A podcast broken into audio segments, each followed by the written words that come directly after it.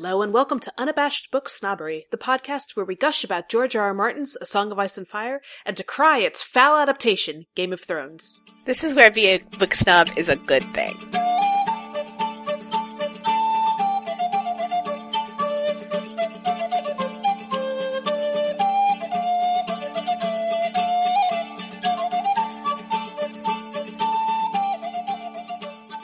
My name is Kylie, and here with me is Julia. Good morning, everyone. Or evening, or whenever you're listening to this. Well, we're recording in the morning, okay? So we're cool We like that because Uh, yeah. I got some pretty sweet iced coffee from Wawa, so I'm I'm happy, ready to go. It was mint flavored, mint flavored coffee like mocha mint. It was really good. sounds like it has a lot of sugar. It does. Yeah, I am raring to go. Yeah. I am child free this weekend. Yay! All right.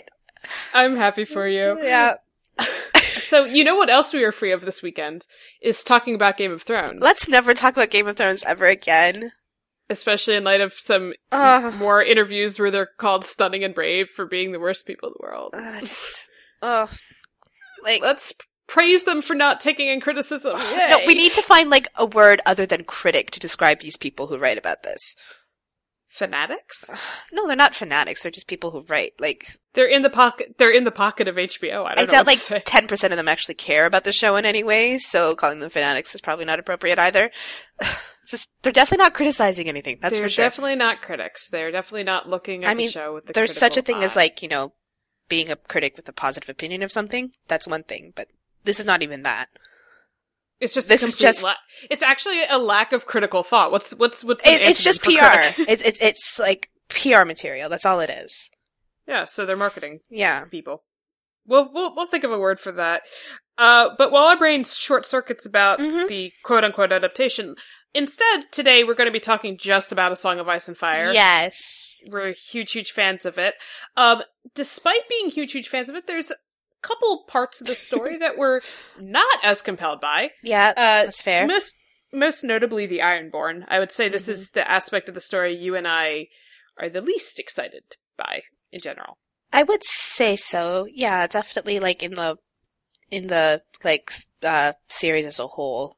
Yeah, exactly. Um, and it's really interesting because as you you guys know, Julia and I are not shy about how much we love Dorne, Mm-hmm. and that was a you know quote unquote newly introduced theater in A Feast for Crows. Also, yeah. So, that's not the problem.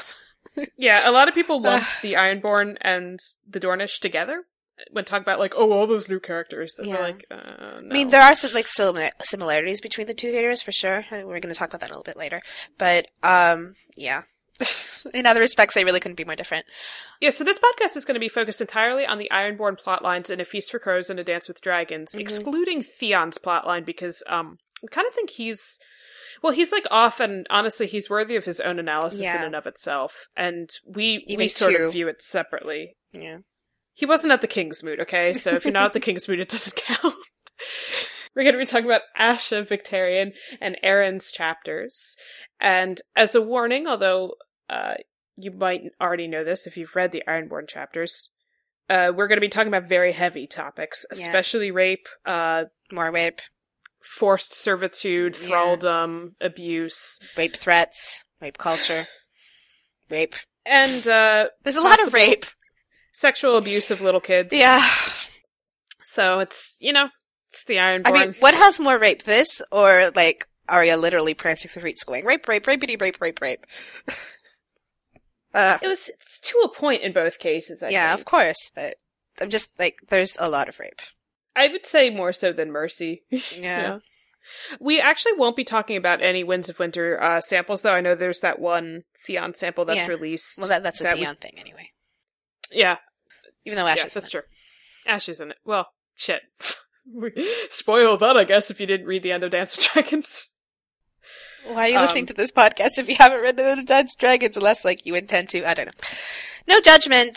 Okay. Anyway, how we're going to structure this episode, uh, it's just there's um ten Ironborn chapters total, Mhm. eight, eight to ten, I forget. I want to say 10. Yeah, and we- we're just going to go through and do like kind of a high level summary analysis of each chapter. Then we're going to be looking at character arcs specifically, and then we're going to clo- close out. We have a lot of asks. I think you guys secretly hate us, and you're like, haha, they're talking about the Ironborn. Let's ask them everything.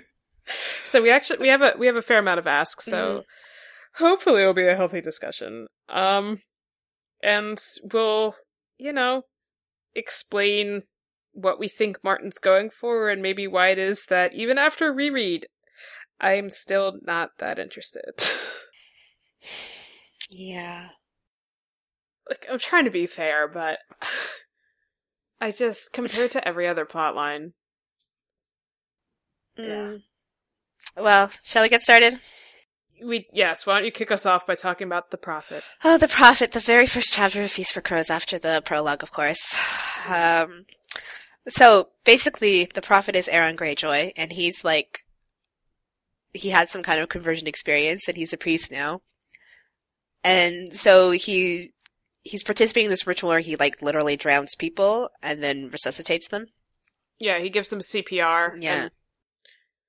And, brings them quote unquote back to life. Yeah, and it's it's all religious significance. But then these these people show up and they're like, Balon's dead. And one of them asks him to go to this castle of this one local lord. So he steals his poor kid's horse. He's just like, kind of epic. yeah, well, it's kind of penis wavy. He's just like, look at me, I can steal people's horses.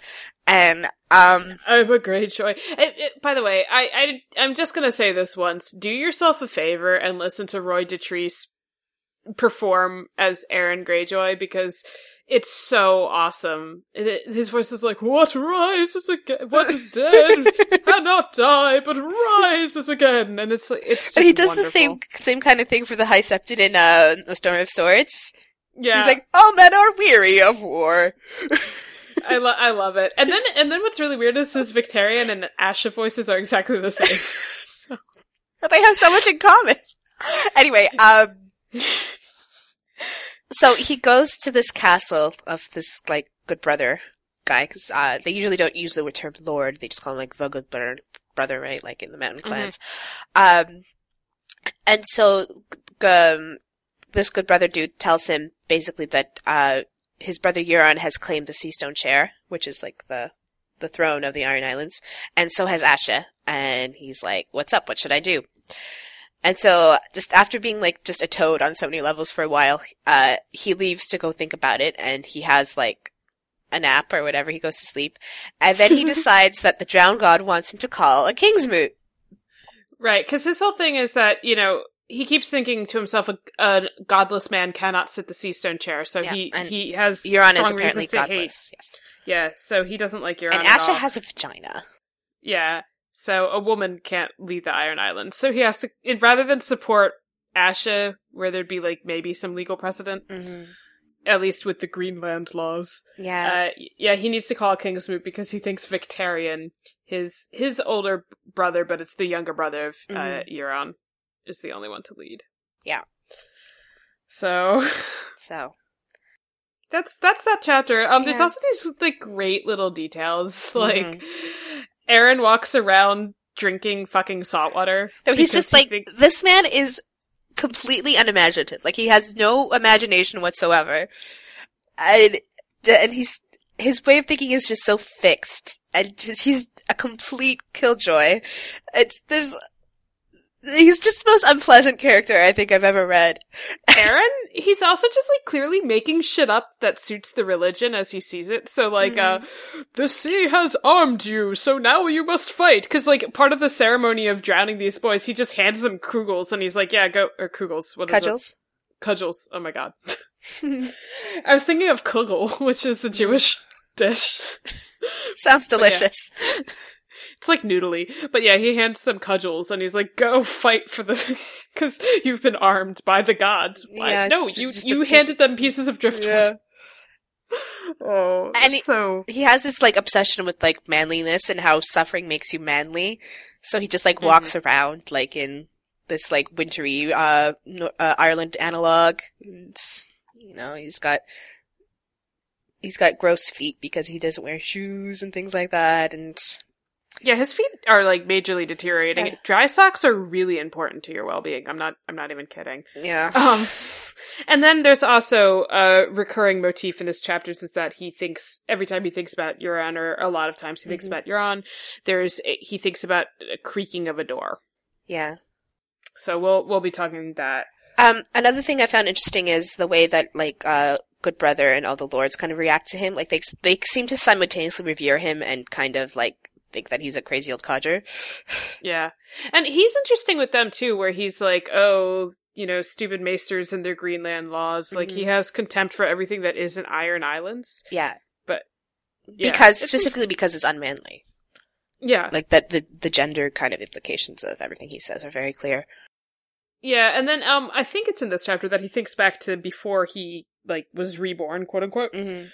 where he used to like walk around drinking and like Pissing whatever. on hearth fires.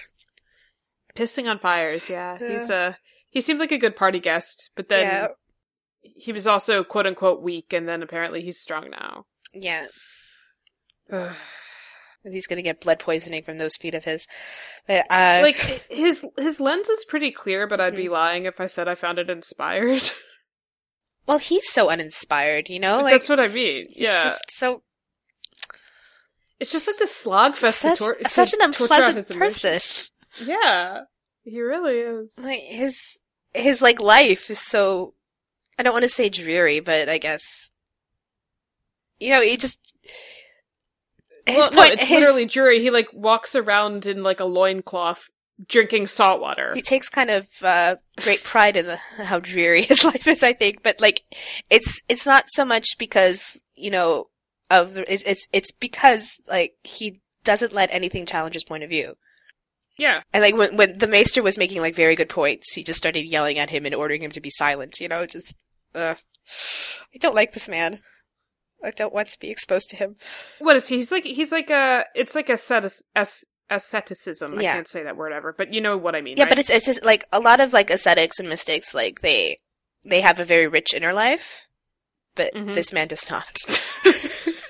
so let's move on to the next chapter yeah, of the Ironborn with someone who actually kind of does have a rich inner life, at Mhm. least more than anyone else that we're going to read about. Definitely more than Vic. yeah, the Kraken's daughter. Asha. hmm Uh, so this this is her like introductory POV. Yeah. and w- how it is is that she learns that Balon's dead, so she's like coming back to the Iron Islands because I, she heard about the King's Moot too already, right?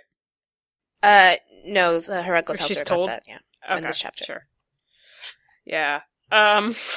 God, there's not even so much to say. She just basically like comes back. She goes to uh Harlaw. Is that the Yeah. Is that an island name or is it just Uh, it's the island name, and it's the name of the family and the castle. And uh, the castle's called Ten Towers. Yeah, so it's her uncle on her mother's side. hmm So she goes to Ten Towers and she visits Roderick the Reader. That's her uncle. hmm He's We a giant him. ball of meta.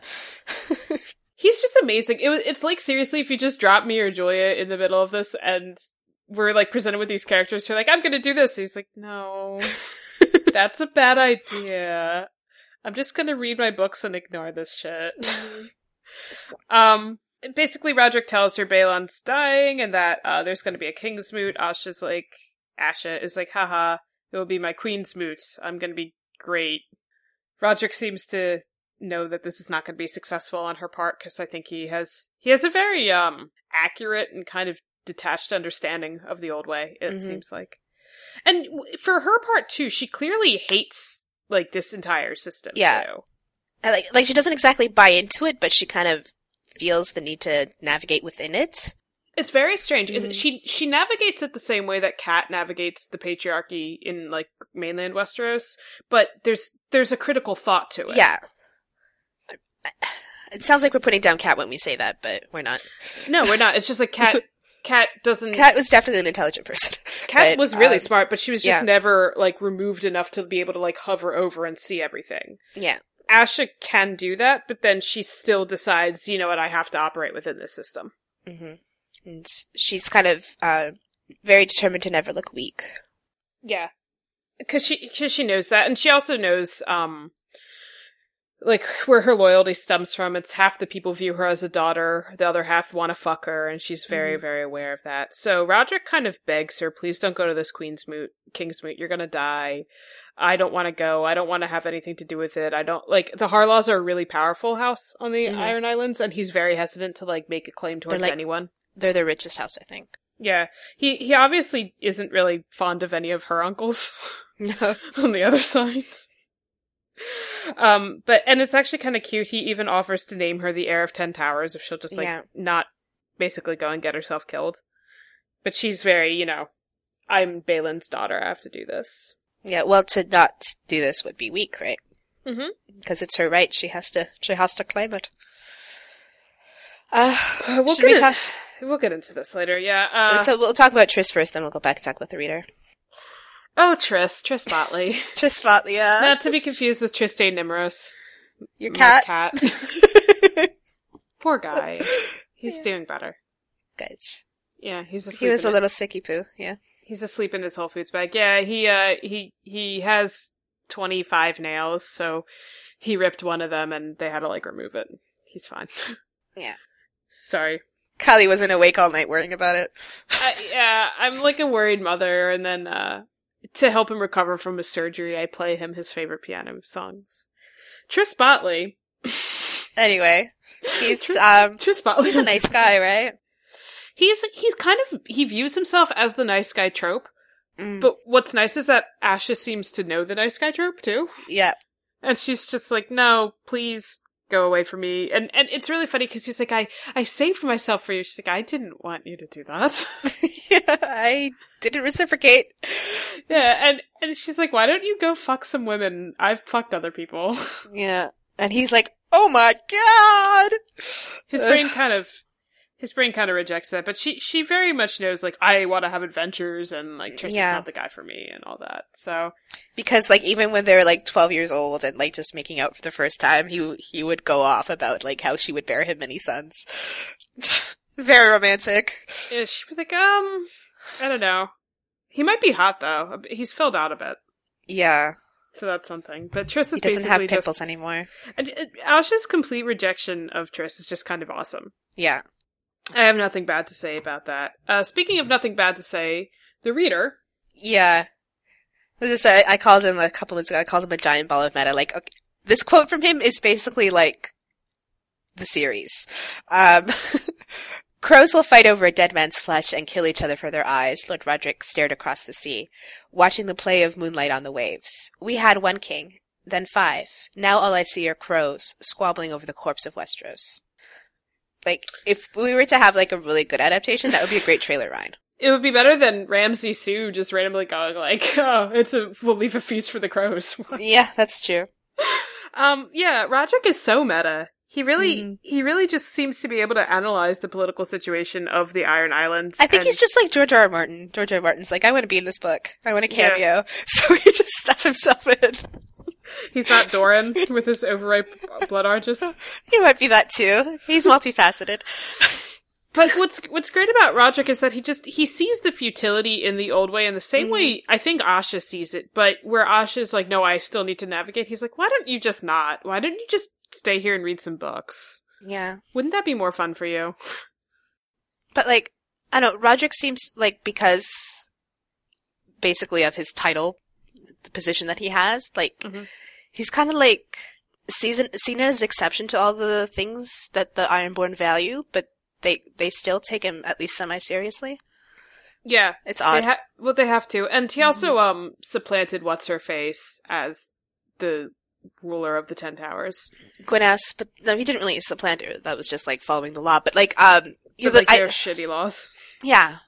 But I, I feel like the fit because he has these two sisters who are both now living in Two Towers with him. His his elder sister Gwyneth, whose whose husband died at Fair Isle, so during the Greyjoy Rebellion, who's like a little bit crazy, and she's fixated on the fact that Ten Towers she should have inherited Ten Towers because she's seven years older. And then you have his younger sister Alannys, who's uh, Ash's mother, who like basically fell completely apart after she lost uh, her sons. Yeah. And she's and she's just not in a good way. She keeps asking where her baby boy is, like Mhm. Theon, because her her sons died in the rebellion too, and then Theon was given to the Starks, obviously. Yeah. And I don't, I, I, feel like I, I think they're they're supposed to be there like not really uh as foils for Asha, but more like as motivations for Asha to not want to not take this chance. Yeah, she she she really can't even. She doesn't want to be around her mother at all. Basically, Mhm. she she views her mother as really weak. She has very. It's kind of But she she's clearly very like compassionate and loving towards her. yeah. It's it's complicated. It's like it's yeah, but everything she's, she she's definitely like I do not want this to happen to me. yeah. It's like everything she doesn't want to become. Mm-hmm. So it's hard for her to be around Alannys, but at the same time, like it's her mom, and she does have sympathy for her because you know what a shitty shitty wife. over. Yeah, Yeah. So that's that's what's going on with the Harlaws. yeah. All right. We I'm sorry, we have to move on. I know you're trying to delay it. Yeah.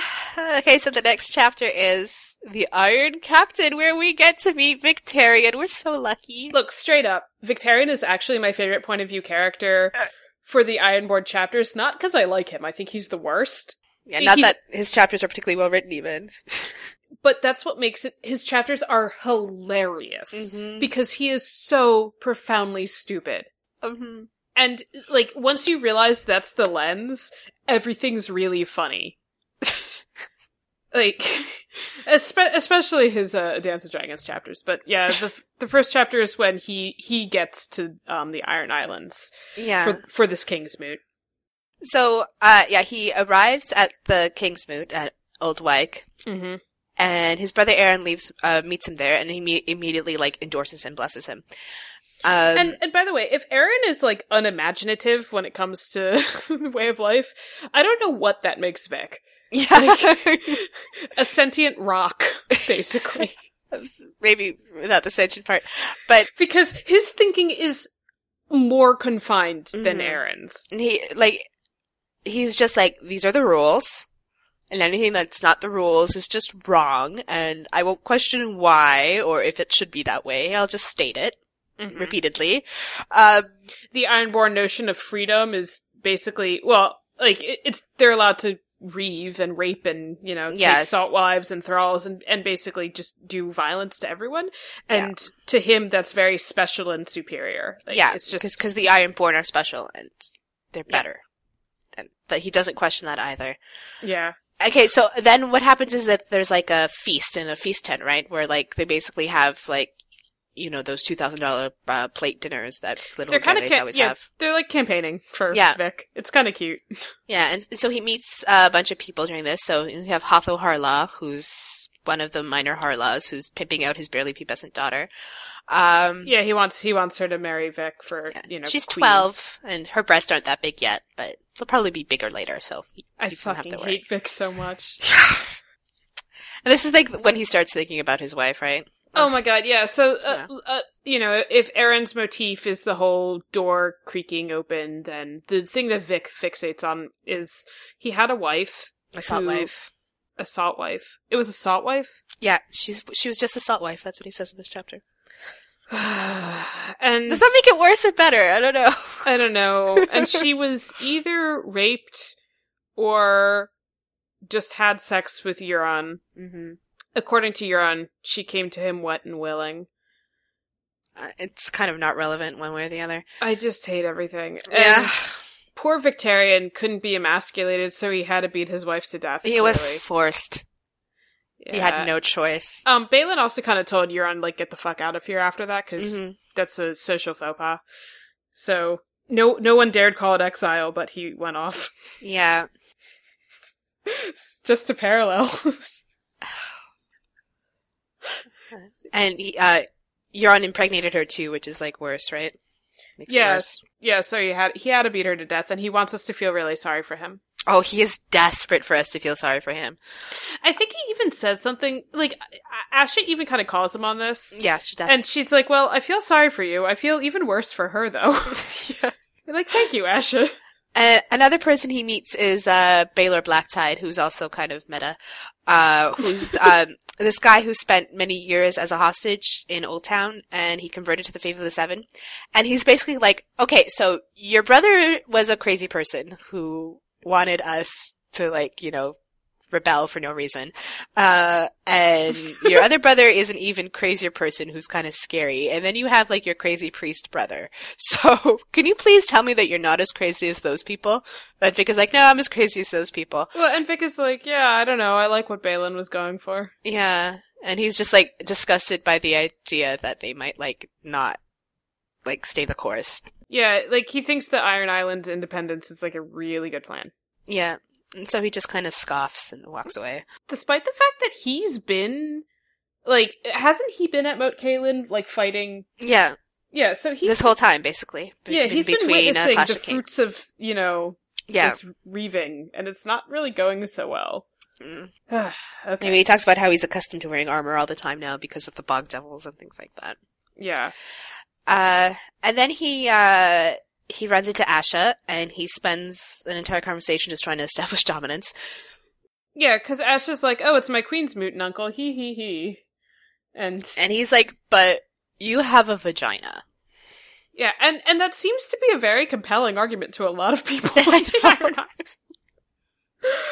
Like, Um, even people are just like, yeah, you're perfect in every way, but you have a vagina. Anyway, to Asha's credit, I think she kind of knows she's doing Yeah, an impossible point. thing right here. Yeah. So she's like, you know what, Uncle, what if, like, I became your hand? Yeah. Or actually, for a second, she's like, maybe I could help you in other ways, or we could, like, reunite our rule. And for a second, he thinks that she means, like, let's marry. Yeah. So, So he- he gets a partial. so he gets a partial looking at her. And she's like, So. I could be your hand, and you could be the king. And he's like, well, if there was a woman as my hand, I'd never hear the end of it, so no. No. So he kind of has to back Asha into a corner where she, like, the thing is, if these two idiots had combined, they totally would have had enough votes Yeah. to overturn Euron, but no. Vagina, so she has to do her own campaign. He has Yeah. to do his. It's so stupid. Anyway, guess who crashes this? It's Euron, my favorite person ever. he shows up, and, and Vic is really mad because his hair hasn't gone gray at all. Yeah, I bet he dyes it. Um, Probably. And he's got, um, it's, it's important, he has an eye patch. yeah, and he's had this for a very long time, right? Mm-hmm. Yeah. You know, actually, one thing historically, why pirates wore eye patches. Do you know this? Because they only had one eye? No, they had two eyes, but they would always wear an eye patch so that one eye was always adjusted to darkness. So that way, if they were fighting and the fighting went below deck, they could quickly switch it over.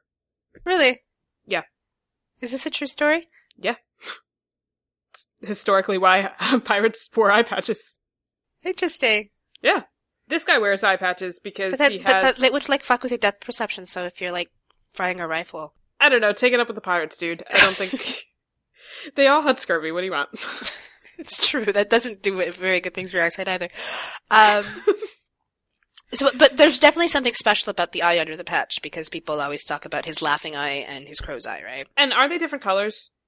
I don't like. We haven't seen his crow's eye, The impression I get is that the clo- crow's eye is black and his other eye's blue, but so he's secretly Tyrion. I might be making it up. Yeah, oh my god. Euron is Tyrion. yeah. Where are the crackpot. theories? Come Yeah. on. Oh, they're both obsessed with dragons. We're kidding because we know that he's actually Benjen. exactly. No, he's actually Rhaegar. um, And he shows up with like the worst party guests too. yeah. Well, he just shows up with his like entourage. And what's fun? What's funny It's like got that, critics. It's it's like D and D showing up at a party with a bunch of got critics. w- what's funny is that Asha goes like Asha kind of basically accuses him of killing Balon. Balon Yeah. because think about it. He was ordered away from the Iron Islands by Balon. Balon dies, and the next day he is back. Yeah. So a little suspicious. So Asha kind of points this out, and he's like, "Well, why don't you interview all my crew? They'll tell you I was offshore when he died." And Asha's like, "Your crew is mutes." yeah. it's kind of it's kind of epic. Well, the thing about Euron is like he's clearly more intelligent than his brothers, like yes, substantially. It's a low bar to clear, but yeah. Yeah, but yeah, exactly. So I, I would actually call Euron smart. He's at at the very least he's charismatic and knows how to spin things. yeah, and he he's kind of playing into this whole like Ironborn thing for his own purpose. Mm-hmm. He's kind of he's he's clearly like a just a person who enjoys violence, but he's using this kind of framework to justify it. And he seems to always be like campaigning. Yeah, he's always he speaks in speeches. Yeah. It's like, brother, I just returned. You- Oh my god. Yeah, it, it, it's like old school Shakespeare. You know how they used to like the way that they perform Yeah. Shakespeare now. Usually, is a lot more naturalistic. But like Laurence Olivier era era Shakespeare, yeah, yeah, yeah. where like they always pose before they do the speech. It's like You can't see me like- posing, but it's like Obara in uh, Sons of the Harpy. yeah. It's like I am about to make a speech. I am monologuing. You know, Patrick Stewart in early Star Trek, but you know, like just like I'm about to make a speech. Everyone attend. What What's great too is that like every time Asha says Asha says something that they don't like, Mm-hmm. like Euron, Victarion, everyone, their only comeback to her is like, "I'm going to marry you," Yeah, you should get you have you need a husband to like beat your ass or something. and I'm pretty sure that's what Euron says to her in this, and she's like, "All right, Yeah. I'm out of I'm out of here. This is stupid." so she, she leaves, and Euron's just I don't know what does he even say to Vic. He's just kind of like, "Haha, brother." It's cute that you're trying, but I'm the best. something like that. I am the whiz, and nobody beats me. I have a question. Where have these people been reaving? What, like- Euron's people? No, like everyone, like they all they all talk about like since the Greyjoy Rebellion, they talk about going off reaving. It's like where are they reaving? Bear Island? Uh, you know, I think Starks would say something about that. They have a hostage. Well, Alicent is like not too thrilled with them. What we are, you made us. Yeah, but I like, don't know. yeah, Minor places in the Reach? uh, Somewhere. Maybe they've just been like intercepting people at sea. I really don't know. and I guess we can talk about how Vic is a bit of a Lannister. Um, when we talk about his character, Oh, like he hates to be laughed at, but it's for Mhm. very different reasons. It's you not think so? Well, he says so. In a later chapter, he doesn't he mistrusts laughter because he feels like it's directed at him and he doesn't get it. But that's only part of it, I think. Yeah, he's he's a prideful guy. Mm-hmm. He definitely has And he has he has like a terror of emasculation. yeah. This is my main motivation in life to not be emasculated. So it's it's a little less with the Lannisters about their whole like lordly image of being very dignified, Mm-hmm. and it's more to do that he can't be perceived as any as lesser in any way. Yeah. Um, I wonder if this relates a little bit to Asha's comment about Stannis, where it's like a little brother will always be a little brother. Yeah. Like I don't know. I'm trying to. I know when when we get into his uh Dance with Dragons arc, we'll have a lot more to say that about his little brother. Anyway, I think I think that's really like. There's not much to say about this Vic chapter. You just get the sense that he's really dumb. Honestly, that's that's like the biggest takeaway. yeah. So And speaking of dumb, then we have another Aeron chapter. the this drowned is the last. man. This is the last Aeron chapter until the Winds of Winter. So the, and and we know that he's got a chapter early on Because- in Winter. Winter yeah, George R. Martin is like desperate to get us to be interested in it. Every, every time he's uh, at a at a reading, he's like, "I could read you this Arianne chapter again, or I could read you Aeron," and everyone's like, "No." Let's read the Arya chapter again. It's like, please, there's messed up stuff in it. No. You know what, George? Save it for Winds of Winter. Like we've already read a third of your book, I think. But He's gonna have to release another chapter in a couple of uh, weeks, I think. Yeah, the Drowned Man is the big Kingsmoot chapter. Yeah. So it, it, it- the climax. The of good the thing about it is that we don't have to be like inside the interior of Aeron's head too much because it's mostly just him describing things happening. So that's the yeah, good part. like he has his own take on it. Like, how can Asha be make Asha be making a claim? I keep doing it. Asha, Asha. He's just like, I can't believe this. she has a vagina. Yeah. He talks a little bit at the beginning about the Ironborn creation myth with uh, the Grey King and Nagga the Leviathan, and Yeah. he's very uh, fixated on like the whole Golden Age thing. We're just like, well, we need to go back to how it used to be when it was so wonderful, and we could just like rape and pillage at will. And, and then uh, people, so he goes to the King's Inn. All the captains and the kings kind of gather. I guess like you get a vote if you own a ship, right? That's kind of the I think I think that seems to be the rule. Yeah. So um, they all gather, and he's just like, okay, so who's going to make a claim? So the first person to make a claim is this guy named Gylbert Farwynd, who is like just this weird dude who wants to like sail them all off into the distance to discover the new, the new world or something. Yeah, he's he doesn't. His his thing is really weird. He has like th- three supporters, and I think they're related to him. Yeah. Yeah, Uh, but this is obviously a trap set by the Storm God. That's what Euron thinks, or Aeron Yeah. thinks. Yeah, the next one is Erik Iron Breaker Maker Anvil Breaker. Anvil Eric shit. so, this is so well researched, guys. Erik Iron Maker, I was right, and and Anvil Breaker is his like nickname. Yeah, he has many. Uh, Erik with a K. And he's he's a no. What's his family name? He's Iron Maker. That's his family name. Yes, I just said that. I, I believe you. He's also known as Erik the Just. Well, But yeah, he, he wants a- to be king. Uh, with his words, why not? Um, he's 88, so Yeah. he's seen some shit. Yeah, and uh, he's raped a lot of people and killed a lot of people, and that He has, makes him he has a big old hammer. Yeah, and he's got lots of grandsons.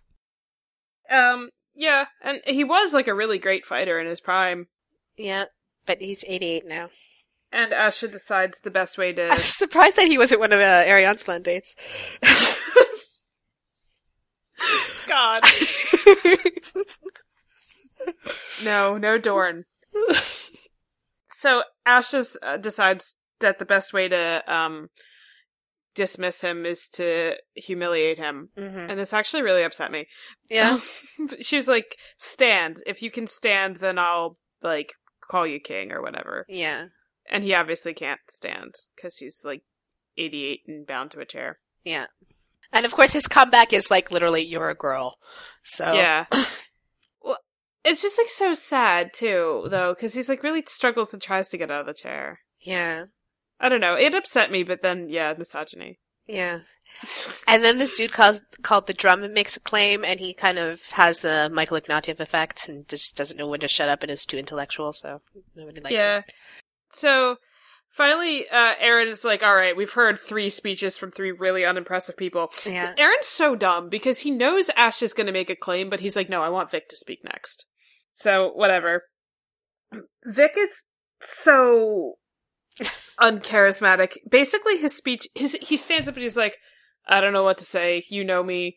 If you liked what you saw under Balon, you'll get more of the same. Okay, bye. bye. yeah, It's like, it's, it's, it's almost as uncompelling as the ready for Hillary campaign slogan. It's so uninspired and like, yeah, that's what I want. We've made we've made them all candidates from the U.S. election, by the way, and he's definitely Yes. the Hillary.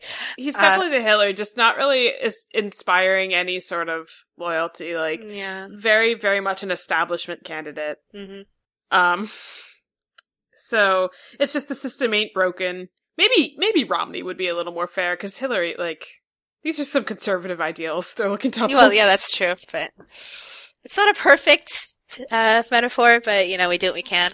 It's the same lack of excitement, though. hmm Well, Romney, Hillary is our Romney, so Exactly. or mine. I'm sorry, you're Canadian. Mm. but uh anyway, then Bernie Sanders makes a speech, Yep. which is uh Asha, because Yeah. she's like, and uh, let me just read it. Uh, Nuncle says he'll give you more of what my father gave you. Well, what was that? Gold and glory, some will say. Freedom, ever sweet. Aye, it's so. He gave us that. And widows, too, as Lord Blacktyde will tell you. How many of you had your homes put to torch when Robert came? How many had your daughters raped and despoiled? Burnt towns and broken castles. My father gave you that. Defeat was what he gave you. Nuncle here will give you more, not me. And then she goes on to talk about how, like, the people who live in, you know, Denmark actually have a point. for the other Greenlands. yeah. You know, it's like maybe there's something to be said for not reaving. And she she brings these big chests of and she's like, Let me show you the riches of the north that my father won for us. And it's these chests full of like pine cones and like rocks. Stones and turnips. Yeah, and she's like, Oh look, isn't this great? she's like, How about instead we strike a peace with the north and like settle and have a chance at like a good good Yeah. healthcare system. Free tuition. So she she actually this is anti-establishment and Mhm. she likes how things are done in Scandinavia a lot better. So she's definitely the Bernie of the campaign. Yeah. But also, it, it's kind of, uh, necessary to note, I think, like her strategy for dealing with her, uh, opposition is to emasculate them, to question their manhood, to imply that, like, she as a woman is more manly than them.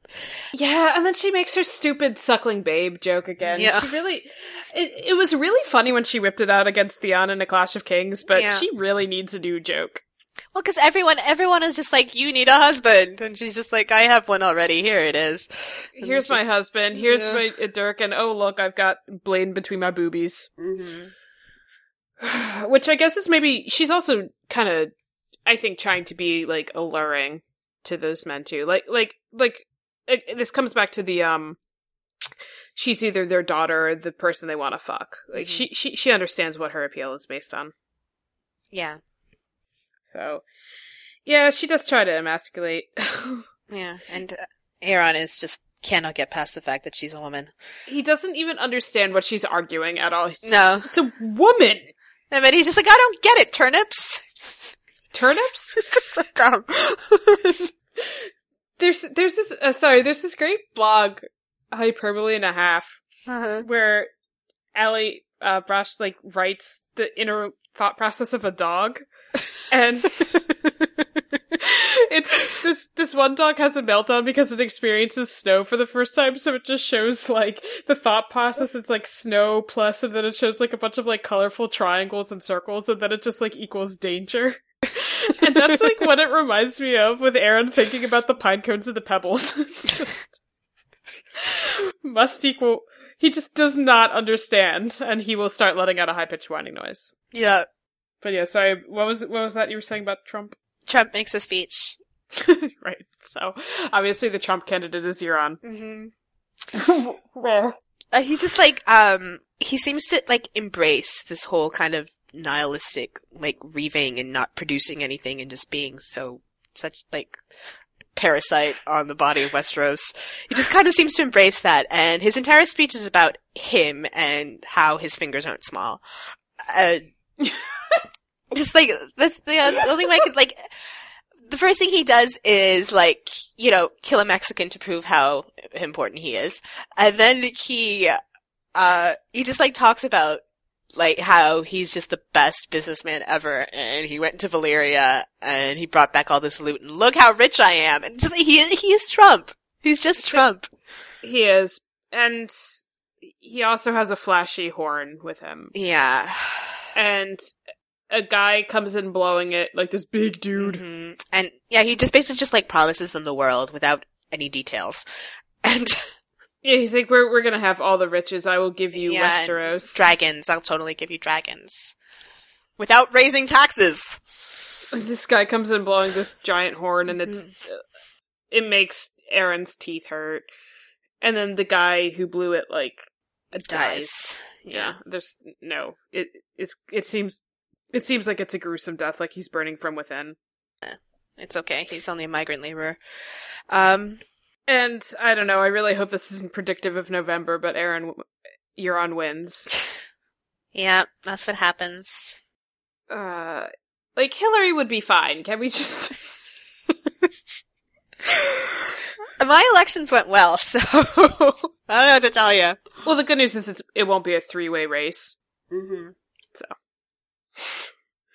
But yeah, uh, all hail King Euron, Yeah, which leads to the next chapter. yeah. The Reaver, which is uh quite a bit uh towards the end of the book. Mhm. Um, so basically, it starts with a battle off of uh off of the shields in the Reach, which it's Vic- it's Victarion's point of view. yeah, yes, of course, and um. This, but the first thing I wrote in the notes is that this battle would be so expensive to film. See, we're always thinking of visual adaptation that we're Yeah. not going to get. Yeah, just okay. maybe someone will give us like several billion dollars and we can make one. Because that's how much it would cost to do it properly, I think. I don't think I would trust us with this. Well, it, there would be a lot of Dorne, and you know, I think I would trust us. I would, I would, yeah, I would, I would trust. Can you imagine how long the casting process for Arianne would take? Oh my god. Uh, but yeah, I would, I would trust us to at least uh, be uh, have the best intentions for the entire process. Oh yeah, Anyway, so this is not about us and how we would make a visual adaptation. But yeah, we this is this is like a very gory battle and it's crazy town and he talks about just like splitting skulls and he has he has this one uh fight which is end up going to end up being important with um some guy. He's the he's the heir. Jesus, Julia, some guy. His name is Serry, but I'm trying to remember what island he's from. He's he's the heir to South Shield. Yeah, maybe. Why not? But yeah, he's he's an important guy on the shields. He's Uh, the heir to one of the shields. yeah. That's all that really matters. I remember what his shield looks like. It's like a red rose in an escutcheon and everything like that. But um, but uh, so Vic ends up killing him. But what happens is that he catches his sword with his hand, his hand that's in like a like a male glove, and it cuts all the way to the skin. So he ends up with a cut, like a gash in the palm of his left hand. Um, Too bad he didn't have a wacky golden hand. I know. Could have been so funny. Um, so they win the battle, but and he kind of grudgingly admits that Euron's plan ba- uh, wasn't stupid. But then he tries to get us to feel sorry for him. He's like, he stole my wife and he stole my throne and now he steals my glory. Poor man. Poor poor Yeah. man. So the battle ends and he goes into his cabin and there is the dusky woman. Yeah. Who we capitalize in our notes, but isn't actually capitalized in the text, so she doesn't even get capitals. She's just the And dusky woman. she's uh apparently wet and ready for him when Yeah. he gets in. And he like fucks her and bitches to her. Yeah, that's basically like her function. It's like, cause she, she can't talk. She's mute. Yeah. Yeah. She's had her tongue ripped out. Um, By Euron. yes, I have a theory about that. So, you like, he, he's apparently like just craves somebody to talk to. Cause, so he just like talks to like this woman who's basically a fuck doll. hmm And, yeah, I And sometimes she nurses him when he needs it. yeah, he should like look into keeping a diary or something instead. It's less rapey. Um, Well, and yeah, yeah, we'll get into it with another chapter. But yeah, she's just Yeah. she's just there. It's it's all just him working out his issues with Euron to a mute. yeah. It's just like, she's just this like sex object. Just, yeah. Uh, Um, we learned that Aeron crowned Euron, mhm. but then like he actually took place in that took part in that ceremony. yeah, but then he also like ran away. I guess because his his cognitive dissonance hadn't kicked in yet, so he hadn't justified yet how this works. Like like this is like classic behavior. Like if you spend a lot of time on the internet arguing with people, just um this like he had this idea for a king's moot. He's like, yeah, all the way king's moot, and then it didn't work out the way he wanted. So now he's just like full of rationalizations, and his rationalization literally seems to be a wizard did it. So Victarion, you mean? no, Aeron, because he he yeah, that's like basically like Aeron's like it was the wizards. Yeah. It was the wizards. So yeah, so now Aeron's kind of like, okay, this is this is obviously like not legal or whatever because of the wizards. So he, Yeah. he kind of ran away, and yeah, and he's he's preaching uh, apparently now on the Iron Islands against uh Euron. yeah, he's trying to get his bro kicked off. Um, Mhm. what's really funny too is that Vic is like thinking about Ash's speech, and he's like, "Why did she just bring us pebbles?" It's like, dude, did you not? That was her point. like Vic is just so dumb. Mhm. Everything he thinks about is so dumb. Um, but his But like when we talk about like um something I guess in his favor is that like his devotion to this bullshit is kind of very sincere. yeah, that's a favor. Like he's he's he, like, you know, like just like it's not exactly good intentions, but like he's kind of very devoted to actually like you know uh putting his money where his mouth is. Um, even though that that that, that is just so indicative of his lack of imagination again. yeah, And he's and he thinks about like how slaves and thralls and salt wives are totally different because like somebody told him that once, basically. yeah, yeah. Then anyway, he gets to. They have like a feast after this battle, right? Yeah, and in the castle that they captured. On one of the shields, or is it yeah, we should look up the name of this family. They they kind of deserve that much. Lord Hewett's town on Oakenshield? So Euron has taken that island and that castle, and now he's uh he's having a feast in their great hall, and um it's actually really upsetting to talk about this feast. So Yeah. By the way, it was Talbert Serry of South Shield who injured Vic. yeah, Just in case anyone wanted to know, because I got the island right. Yay! you did. yeah. Um, Yeah, so yeah. this feast, uh, Lord Hewett, like, his entire family, all the women are, like, forced to be servers at this feast, but then they're also just, Mhm. like, raped. Mhm. In- well, first, like Euron thinks it's super funny to make them take off their clothes, and then And then, Yeah, yeah. and then, like, some of the men just, like, take them. oh, rape. Yeah. like, in front of everyone, And he's also- and it's just very dispassionate. and- and he's also yeah, like the way that Vic describes it, it's just like, oh, this happened, and then he leaves. Um, but it's very, it's very casual background, just like, hmm but to a point, of course. Yeah, because the point it's so normalized in Vic's mind that it's hardly worth Yeah. commentary at all. Yeah. He's not disgusted by it. He's just kind of like, okay. I mean, I think like the phrase he uses it, and then like like somebody decided that he wanted one of his daughters, so then So then it he raped her. happened, But yeah, and then just just kind of like casual, and then but also Euron has um has like hooked up with uh Lord Hewett's uh, bastard daughter. Yeah. yeah, who was she was not treated very well Mhm. because she's a bastard. So she, Yeah. so she's kind of like playing into this and like, Yeah, just trying to enjoy herself. I think. I, I don't think she's gonna be happy the next day when he rips her tongue out, but whatever. no. And uh, he's like everywhere he kisses her because he wears like nightshade lipstick. Something like Her that. skin's like breaking out in irritation from it. Or I think like she just has like hickeys or something. I don't know, but um, it's not especially important. But like, uh, just is it so is- gross. It is kind of important to mention that the way that Vic talks about these women, he makes it all about the dude because Lord Hewett is there like with a with a radish stuck in his mouth or something like that, tied to a chair, and he has to watch all this. Yeah, And like Vic is like, "Oh my god, this poor guy." yeah. So It's only about Lord Hewett's humiliation. It has absolutely nothing to do with the women Yeah. that are like being forced to serve naked and raped. Yeah. It's really, really, really disturbing. But Euron like, I don't know, he makes another speech or some shit, right? yeah, and he starts giving uh, away the lordships of these four islands. And uh, Vic is really dumb, but even he sees how transparent like this is, like the like the his, his decision is. Like he gives one person an island because uh, to reward another follower, because then he ends up being heir of Harlaw.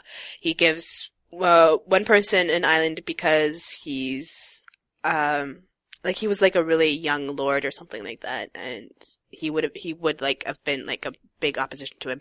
Uh, he gives one guy gets an island just because he was so badass. Um, but and then he gives an island to one of Vic's major followers, Yes. and Vic is like, "Oh, he just pulled like my main supporter out from under my feet." Like even yeah, Vic, it was a Nute. notices. Yeah, Nute the barber. the barber, yeah, hmm So, uh, it's basically one of Vic's like lieutenants. Yeah, is how we could look at like it. Like his main dude. yeah, Yeah, and he's like Nute, reject it, and it's like no. are you gonna give me an island? No, I'm gonna take this one. So then Euron like Makes another speech about how they're gonna like We're- go to Valyria and get dragons or some for some we shit. We are going to sail with the plunder and sell the slaves in Mhm. the free cities, and Yeah. then we're gonna go get dragons. And Yeah. oh, and everyone's like, this Yeah, this sounds weird. No, no, no, no. First, everybody's first everybody's like, "Yay," and then Rodrik the Reader is just like, Oh, we're slavers now. "Yeah." He's like, "How is this going to work exactly? Let's talk logistics." And um, and and Euron is all like defensive. He's just like, "How dare you question me? I've been to Valyria." And then Rodrik the Reader, our homeboy, says, Wait, wait, wait. No, before that, just after after Rodrik starts saying like, "Let's talk logistics," a few people are like, "Yeah, maybe we should just sack Oldtown. It's right Yeah. there." But yeah, so yeah, I'm sorry to interrupt. To Yeah, so Euron, Euron gets all gets all defensive, and he's just like, "How dare you question me? I've been to Valyria." And then Rodrik the Reader says, have you? "Have you?" Oh, so quietly. And Euron just loses it, and it's he like, lo- like for like he like like I don't think the text actually says this, but like in your mind's eye, you can just see him like getting smaller. you know, it's just like, kind of well, like whatever. And he grabs the uh, bastard daughter and just like flees. yeah, he like turns his tail And and, even- like runs out of the room because a nerd asking a question. Because everyone's like starting to rabble, rabble, rabble now. yeah, 'cause like, we really don't need to go to Valyria. Yeah, and then and even Victarion is just like, dude, the guy asked you a question and you didn't answer it. yeah, even Victarion thinks even like uh Euron's claim might not be so secure on the Iron Yeah. Islands now. yeah, because a nerd asked him one question. But really, all all Rodrik was doing is like this voyage sounds long and there's going to be a lot of casualties and why are we slaving? yeah, yeah. and like I'm not convinced these dragons exist. Um, so then, uh, like this is the part of the party where all the rape happens. Actually, uh, after uh, Euron leaves, but uh, then one of his his sons, I guess he doesn't mutilate his sons, uh, Euron's uh, sons. He comes and tells Vic that Euron wants to talk to him. So he goes up to like Lord Hewett's bedroom where he just finished uh, fucking Lord Hewett's daughter. Um, And then he's, uh, Euron is there, kind of sitting naked in a robe, and he starts pseudo-philosophizing. He's just naked, isn't he? Yeah, well, he, he has like a, He has like a sheet. no, like, I, he was, he was wearing, like, cause he killed Baelor Blacktyde, Oh right. um, and he took it, like, he had this one, like, very fine cloak, it was like sable or something, and he took, that, that's what he was wearing. Yeah. So he just starts talking about, like, how, like, when he was a kid, people told him he wouldn't fly, but maybe you can fly. How can you not know if you haven't tried? And then, like, he just, like, the most, like, kind of, like, first year philosophy student kind of stuff. And Vic is like, why don't you jump out the window and see if you can fly? It's just, like, the one clever thing Victarion has ever said in his life, I think. Yeah. And then, like, the joke kind of died of loneliness. Did we but- mention, oh, well. by the way, that Vic's thoughts are permeated by how much he wants to kill Euron, but then he thinks, Yeah, but then but he can't because that's kinslaying and that's against the rules. Yeah. So he can't even consider it. yeah, But like, yeah, he, he, he's really like, like, and later on, he's just like, you know, talking about it to the dusky woman, just like trying to find a loophole and things like that. Yeah. uh, but he's too dumb to find loopholes. Um, so basically, uh, Euron starts to backpedal. Uh, he said some stupid things about abortion and now he has to contradict himself. So he's like, you know what? I've been thinking about it. Maybe the reader's right. Yes, I had this thought. So then what he says is that he's going to send Victarion and the Iron Fleet to Meereen to kidnap Dany. yeah, That's his plan now, to get Vic to do it. yep. It's gonna work really well. Yeah, and Vic is just like, I think Vic knows he's trying to double cross him somehow, but he doesn't know how, because like, obviously Euron just made this up, so I'm not sure. Um, and he's just like, bring back my bride. So Victarion gets this great idea Yeah. that he's gonna go, but he's gonna claim Dany for himself, yeah, and that will show Euron. because Dany is apparently like, you know, just go for this. like the flag and capture the flag or something like that. So that's how Feast for Crows ends. yeah. For the Ironborn chapter.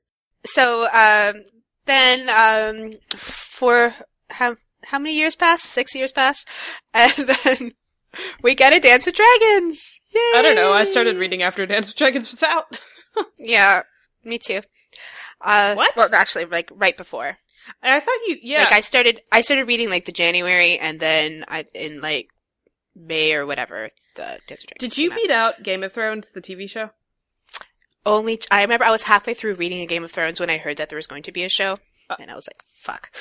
Okay. All right. I was a little pissed, but I was also in grad school, so Why were you pissed? Because you're such a hipster with what you read? yeah, I hate you. it's true. Okay. Hmm. So, yeah, Dance with Dragons, uh, the first Ironborn chapter. It's only Victarion and Asha in it. Mm-hmm. Well, and Theon, but Yeah. we're not counting him. So it starts with an Asha chapter, The Wayward Bride. And so she's she's back at Deepwood Motte because she ran away after the King's Moot, Mhm. and she's eating dinner with her BF and all her dudes. And Her boyfriend is uh, Qarl the Maid. yes, uh, and she gets a raven from um, Ramsay Bolton, basically uh, saying that Moat Cailin has fallen, and then he he sends her a piece of Theon's skin. A piece of prince. Yeah, piece of French, which is super super lovely. Mm-hmm. Um, and basically, Ashlet seems to kind of be like in a holding pattern. She's here at Deepwood Motte. She knows like the position is untenable. She knows that she's doomed. Basically, she has nowhere to go. she can't go back to of- the Iron Islands because Euron Yeah. married her off to uh, Erik. yeah And she wasn't there, so he put a seal in her place at the ceremony. as a proxy. Yeah. Which I keep picturing a seal with the yellow bow tie like in Arrested Development, but whatever. it just amuses me. Yeah. Um so I don't think it's very legal, but she she really she can't go back to the Iron Islands or else she'd have to deal with her like uncle's men and obviously yeah. he's got a hold on But like her position here isn't very. So she's just like kind of staying here. She's procrastinating, I guess. Uh yeah, and she she knows that like Stannis's men could be on her at any point. Yeah. And so then she goes and she fucks her boyfriend, and they have some great fantasy sex. Um, which is normal. It's a normal it's a very normal fantasy. Actually, studies Yeah. show that like about 40% of women nowadays have rape fantasies. Yeah. So And if you live in this kind of toxic society, like I can't even imagine.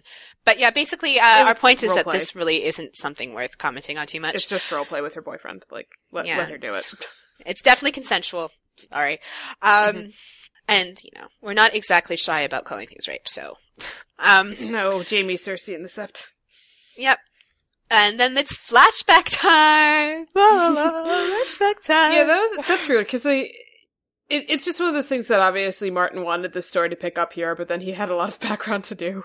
Yeah, just like so I can have another uh, POV chapter with Asha, or I could do a flashback.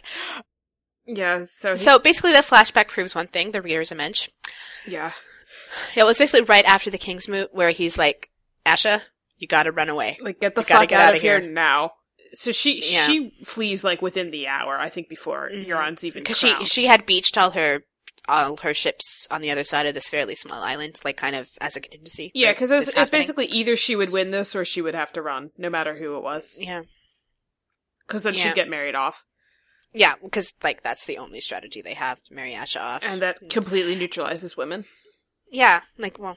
Basically, like, this is kind of a little bit of fixation of mine in the series about the whole Xurius thing, where just like, yeah, how, how, like, a woman's power is neutralized by marriage because then it belongs to her husband. Especially in the Islands. Yeah. Yeah. And then uh, she remembers going to Harlaw to say goodbye to her mother, who doesn't seem to really know or care that she exists. no, she's just thinking about Theon. And then, yeah, so she's, she, like, stops thinking about this flashback and then she goes to find something to eat. And Tris is there. Tris Botley is still there. And he's still playing this whole nice guy trope. Yeah, Um, she might have kind of like offered a threesome, but well, kind of, because he's just like, you know what we should do? We should like run away and start like uh trading. We sh- we can go to like the, we can go to the Jade Sea. Like one voyage will make us rich. And he's like, oh, you, me, and Qarl, huh? Uh, yeah, so because she's just trying to be like, yeah, I'm definitely. yeah, but like his, like he's like devoted to her, but it's not at all endearing. It's just kind of annoying. Mhm. Oh, he's he's the nice guy trope, and but Asha sees him for what he is, so she's annoyed by Yeah. him. So I think we're supposed to be annoyed by him. Because like the way that like he sees, like he obviously like his feelings were obviously genuine, but the way that like he conceives of like her is just as limiting as all this like kind of like marriage and rape threats. It's benevolent sexism. yeah, Is what Basically. it is. Anyway, uh, I forget they they get into it. Tris is talking about like history to her for some reason. yeah, and how how like uh, uh, there's only one time in the history of the Iron Islands that a king's moot has ever been overthrown. And that was with Torgon Latecomer because he was uh Yeah. he should have had a rightful claim, but the King's Moot was rushed. yeah, he was off reaving. Yeah, so that gives Asha an idea because hey, she just was sent a piece of prints. So Yeah, guess who's there that could claim that it was illegal, yeah. or who is alive and could claim it's illegal? Is Theon. But then, uh, just as she has this, this thought, basically, uh, Stannis' army attacks. We don't know it's Stannis' army right away, but It's pretty whatever. clear that's like the Yeah. northern people. Yeah. And this is the point where I actually start to like Asha a little because she gets nuance. Like, so sh- she questions this one guy and, or, well, something happens and she, she gets this, this piece of nuance. She's like, maybe he wasn't lying, maybe he was just wrong. And this is a, this, this will come up more later in the book where other people do not get this nuance. It makes me really like her. She's not. She's not stupid. Yeah, she's definitely not stupid and she has an imagination. She has an imagination. She's maybe not the best read of people. She's definitely uh, externally focused more than internally focused. But like she's But almost kind of like as a defense mechanism. yeah. Like she won't let herself be internal Yeah. But, Um, but that's she. Yeah, she sees shades of gray. Yeah, absolutely. Which is just a precious, precious pearl in this in this particular plot line. Um, so then uh, she makes a speech to her men, and they kind of decide that they're going to have a nice orderly retreat back to their ships. It's, uh, she's it's like, five leagues yeah- from the sea. Well, because like at first she's like, maybe we should just fight and die, and then she's like, let's not do that. I don't want to die. Yeah. And she's like, if we're at least gonna die, I want to die smelling salt water. hmm So So then they start the retreat, but then uh, they eventually decide to rest because like the horses start tripping over uh, roots and breaking their legs and stuff. mhm. But then they're attacked by uh, the Northern Clan people. there's, there's that. who's, who's that one girl that like tries to proposition Tris, and he's like, no. Hagen's daughter. Yeah, like, Hagen's her daughter. So that she just like goes on with someone else. Yeah, and she's got this like crazy red hair. So she's basically just Merida from Brave. And what's great is that like later on, after the fighting breaks out, she comes back naked, Mhm. a guy like dies in front of her and she just like snatches up his sword and plunges into the heart of things. Yeah. It's kind of awesome. She's kind of dead, but you know. Um, It was but pretty I awesome. actually like this fight scene. This fight scene is actually pretty engaging, and like Asha kind of like she describes it in a way that's very like I don't want to say relatable, but like kind of it feels a lot more realistic than say like Victarion's uh, battle scenes. Oh, it definitely does. Yeah, I'd agree with that. Um, and you really feel the weariness because that's the other thing. She's not like Yeah. taking pleasure from this. She's just like, oh my god, there's more men. I can't do this. yeah, Um, and of course the chapter ends with a death fake out. yeah, kind of. The axe took her in the head. Well, it wasn't quite Yeah. Arya at the Red Wedding, I guess, but No. it was close. So, Uh, so then uh, her next chapter is a little bit more into the book. mhm. yeah, a Um, lot more there's- there's- actually. It's like you skip 500 pages. Yeah. And, uh, it's called The King's Prize, and it's another Asha chapter, and she's now a prisoner of Stannis, uh, and they're marching from Deepwood Motte to Winterfell. They knocked her out. She was fine. Yeah, and, and but her ankle is broken. Mhm. But apparently there's like no one to like look after it or Yeah. anything like that. So she's just like lying in a wane with a broken ankle. So these chapters are a little bit weird. Um, Mm-hmm. th- there's two more Asha chapters, which maybe we should just talk about those two in tandem and then go, go to the Vic. That might make more sense. Yeah, like it's kind of a major criticism I think we have that like these chapters aren't about Asha At all. you know, I mean, like, her, her feelings surface on certain things. Like, Yeah. We get her feelings about Alice. like her point of view is definitely there, but Yeah, like we we get her her feelings about Alicent Mormont. We get her view on like um Justin Massey is like hitting on her a little bit because he a little bit. he wants he wants her tracts of land. Yeah, And her huge tracks of land. we like Monty Python, and uh Mhm. So she we kind of get her opinion of that like uh, I could never marry him. This wouldn't get me anywhere because the Ironborn don't accept failure. I failed three times, and then I would just yeah, be, and apparently if she marries like a green landlord, then then I'll be the like- person that spread my legs for a green landlord. Yes, oh god, and she just she just is very she hates the old way but then she Mhm. also you know my, my favorite is when she follows her father's advice like kneeling for stannis because her dad's like no man ever died from kneeling yeah. It's, it's, the, this whole thing is so it allows you to rise again Yeah, yeah but so like i don't even really know what to say about it i mean we can talk about how stannis seems like a sexist douche uh Mhm. what's the uh that's not about the Ironborn. what That's not about the Ironborn. No, but my favorite line of hers is like she's talking to him and Stannis looks at her as if she's a dog trying to hump his leg. that's kind of the best description of everything any of anything ever. yeah. Um, I mean, these two chapters, yeah, I kind of think we have to talk about this and the sacrifice together. Because it really is just this long trek of Stannis's army to Winterfell. And the- Yeah, and just things getting worse and worse. And Asha being there. Asha is there. yeah, she's witnessing it. And she's like, Yeah. you know, it's a it's dark in the sacrifice, so things are a lot worse by that chapter.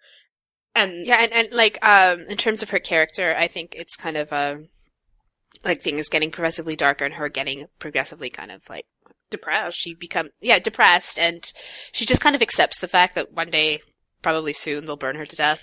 Yeah, so like- because they burn that to won't death be fun. cannibals, and like people are obviously gunning Yeah. for her. Then there's like no, like people are like literally saying to her, "We're gonna burn you next." power in a king's So- blood or whatever. Yeah. well, that would mean that they think Balon's legitimate, and they don't. But they just they're going. They want to burn her. All all Yeah. basically all the Queensmen except Justin Massey want to burn her.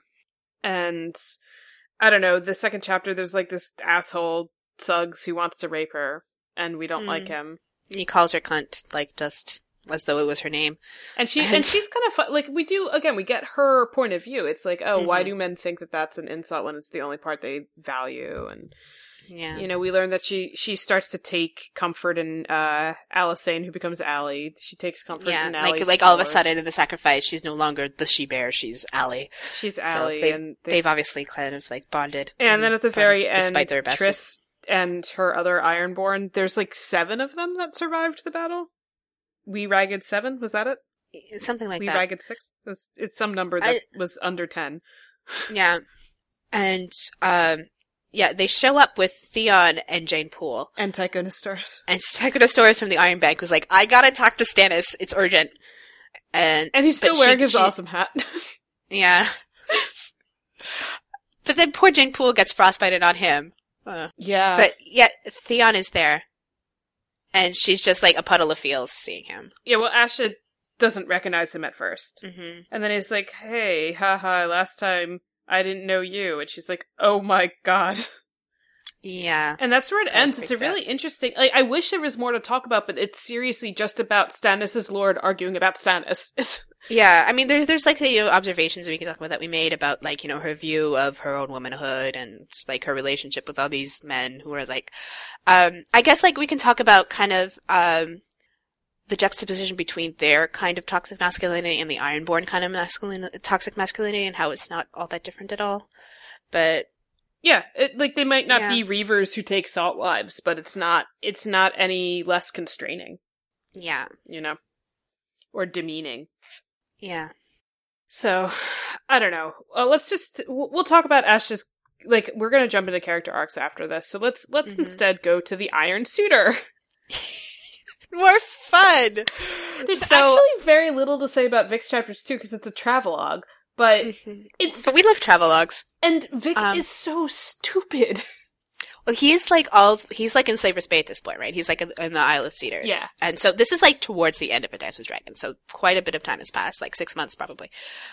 So he lost like Half of his fleet? well, he sailed with 90 ships and now he has like 54 or something. Yeah. But he picked some up on the way. So yeah, he lost like half his ships, but then picked some up.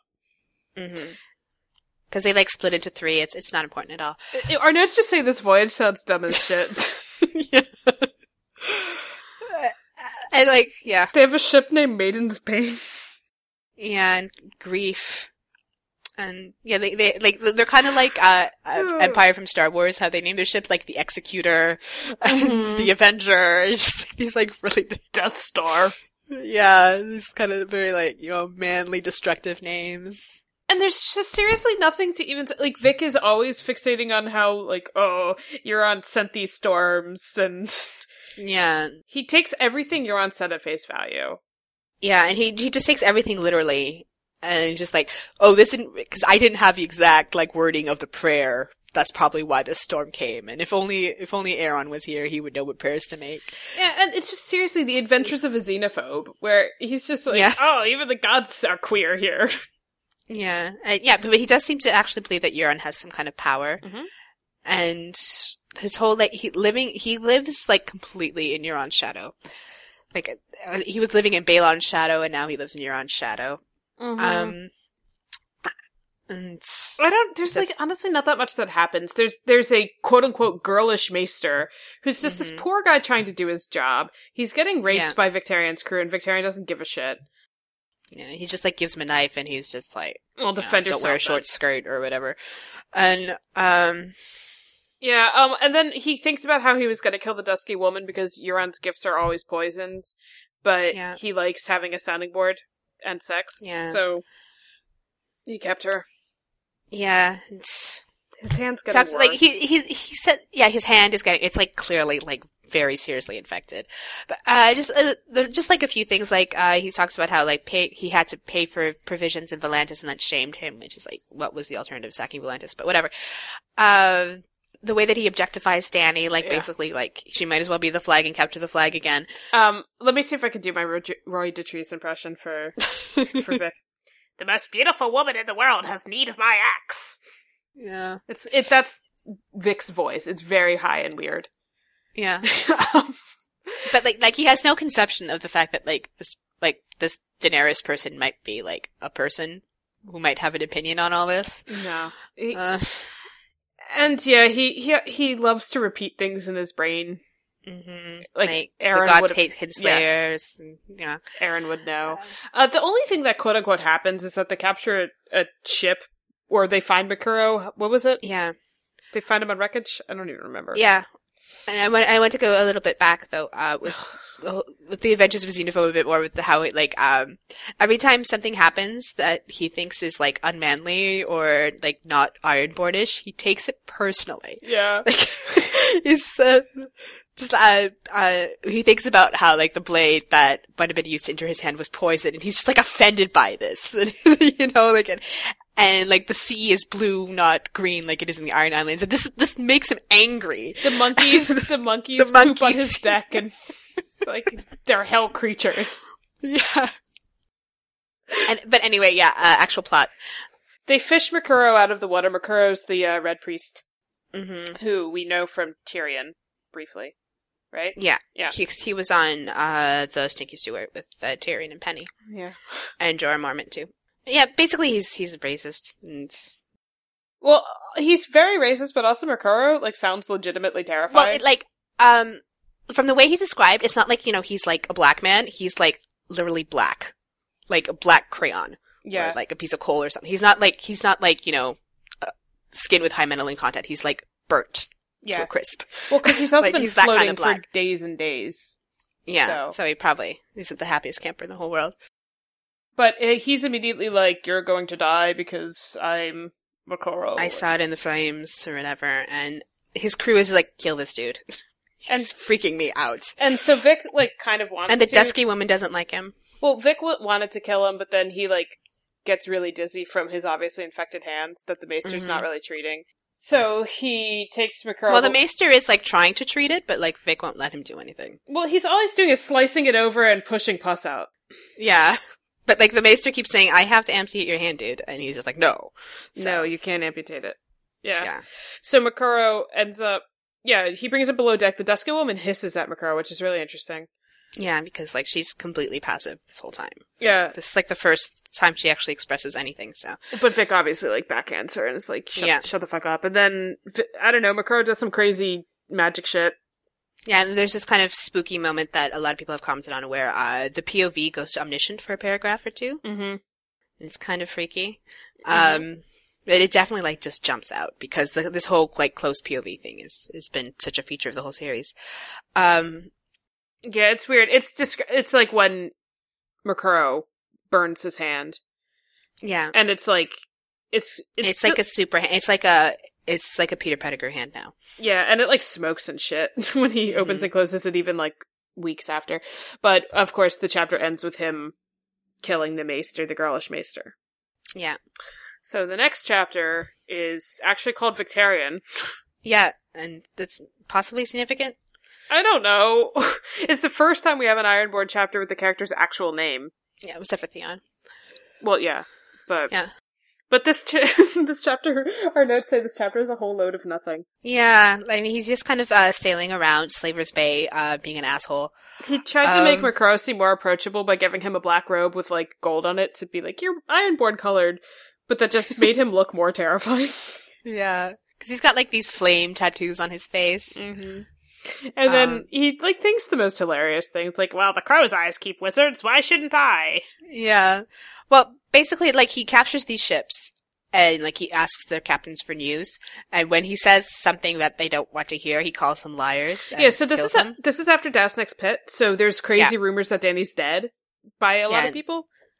So Yeah. the captains are just repeating what they think is true, and he's like, Mhm. "No more lies from you." yeah. That's that's kind of where that uh, that contrast to Asha comes in. Like he doesn't even consider the fact that like maybe they just have mistaken information. He's just like you're lying, and he kills them. My favorite, I think my favorite thing is that like this whole, he's like, okay, there's something to Moqorro, but I'm still definitely of the drowned god. But then he thinks, Mm-hmm. two gods are with me now. No man can stand against two gods. It's Yeah. like, dude, worship the seven. What are you doing? like, it's so dumb. He's a very dumb man. The And Dragon Queen fleet frees slaves, and so do I. Yeah, he, he likes that, he likes that kind of, uh, motif a lot. Like, I'm being just like this person by, like, completely misunderstanding their actions and the meanings behind them. There's this, there's this children's book series called the Sweet Pickles books, and they're really stupid. But like Uh-huh. every every letter of the alphabet has an animal associated with it. So and a uh, adjective that goes along with it. So it's like um bashful bear, clever camel. You know, there's the Clever alliteration. camel. Yeah. Okay. Whatever. So there's imitating iguana. And imitating iguana's whole book is she's just like running around going, "Oh, me too, me too," and she just copies people. so she like sees goof off goose, and she's like, "Feathers, me too, me too," and she glues feathers to herself.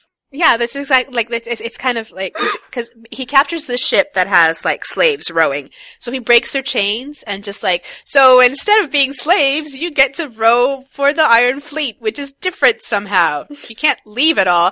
And then, but, but, and he captures a, a, a boat full of sex slaves. So he kills he- the boys he- immediately. Yeah, of course. And then he gives, uh, he get, he divides up the women between all his captives and he's just like, the, you know, the Lyseni would have made you whores, but I have freed you. Now you'll be salt wives. like, And then he saves the seven choicest, quote unquote, yeah. slaves to burn. And he's, he spends like a paragraph lovingly describing every single one, by the way. It's disgusting. hmm doesn't he also name the ship like Red God's Wrath or something like that? Yeah. And you're like, okay. All right, you do you. And then he like burns the ship with like the seven sex slaves on there. Um, and he makes this like extremely, extremely like weird speech about like how he's giving a gift of innocence and things like that. It's really weird. I barf in my mouth. Well, Moqorro also seems to be nailing it because he's like, okay, Mm-hmm. the winds are going to do this today. We're going to be in Meereen by X date. Like Moqorro knows what he's talking Yeah. about. Definitely. Um, so Vic finally asks him about the dragon horn. Yeah, um, I know you're trying to get us moving. Come on. Um, Julia, it's an hour and a half. I know. And, but, uh, he seems to think that his relationship with Daenerys is like romantic in some way. yeah. And he's like, on wings of song I fly to you, Daenerys. it's just so weird. I he's just so dumb. people in the fandom that think this is going to work. Apparently there is. Like, there's actually people who seem to think that the way that Daenerys is going to return to Westeros is as his salt wife. So, well, I don't it's think very her post-law. chapters very closely. Yeah. I mean, like, even logistically, that would not work, dude. But, um, but yeah, Vic is, like, Vic is really frustrated that he hasn't heard from that bank manager in Nigeria. Like, that's how dumb he is. oh god! And then you have poor Moqorro, who's like, like, you can kind of tell that Moqorro is just like, why do I have to deal with this asshole? Like, why would you do this to me, R'hllor? But, uh, but he's obviously using him too. Like you get the Mhm. impression Vic would do anything Moqorro said at this point mhm, absolutely. because he's imitating Iguana. So Vic mentions this dragon horn, and Moqorro's Yeah. like, "I can read the runes." Uh, You need to listen to Roy Dotrice's Moqorro voice too. I know I keep saying it, but seriously, it's it's very hard not to be a little bit happy with his interpretation.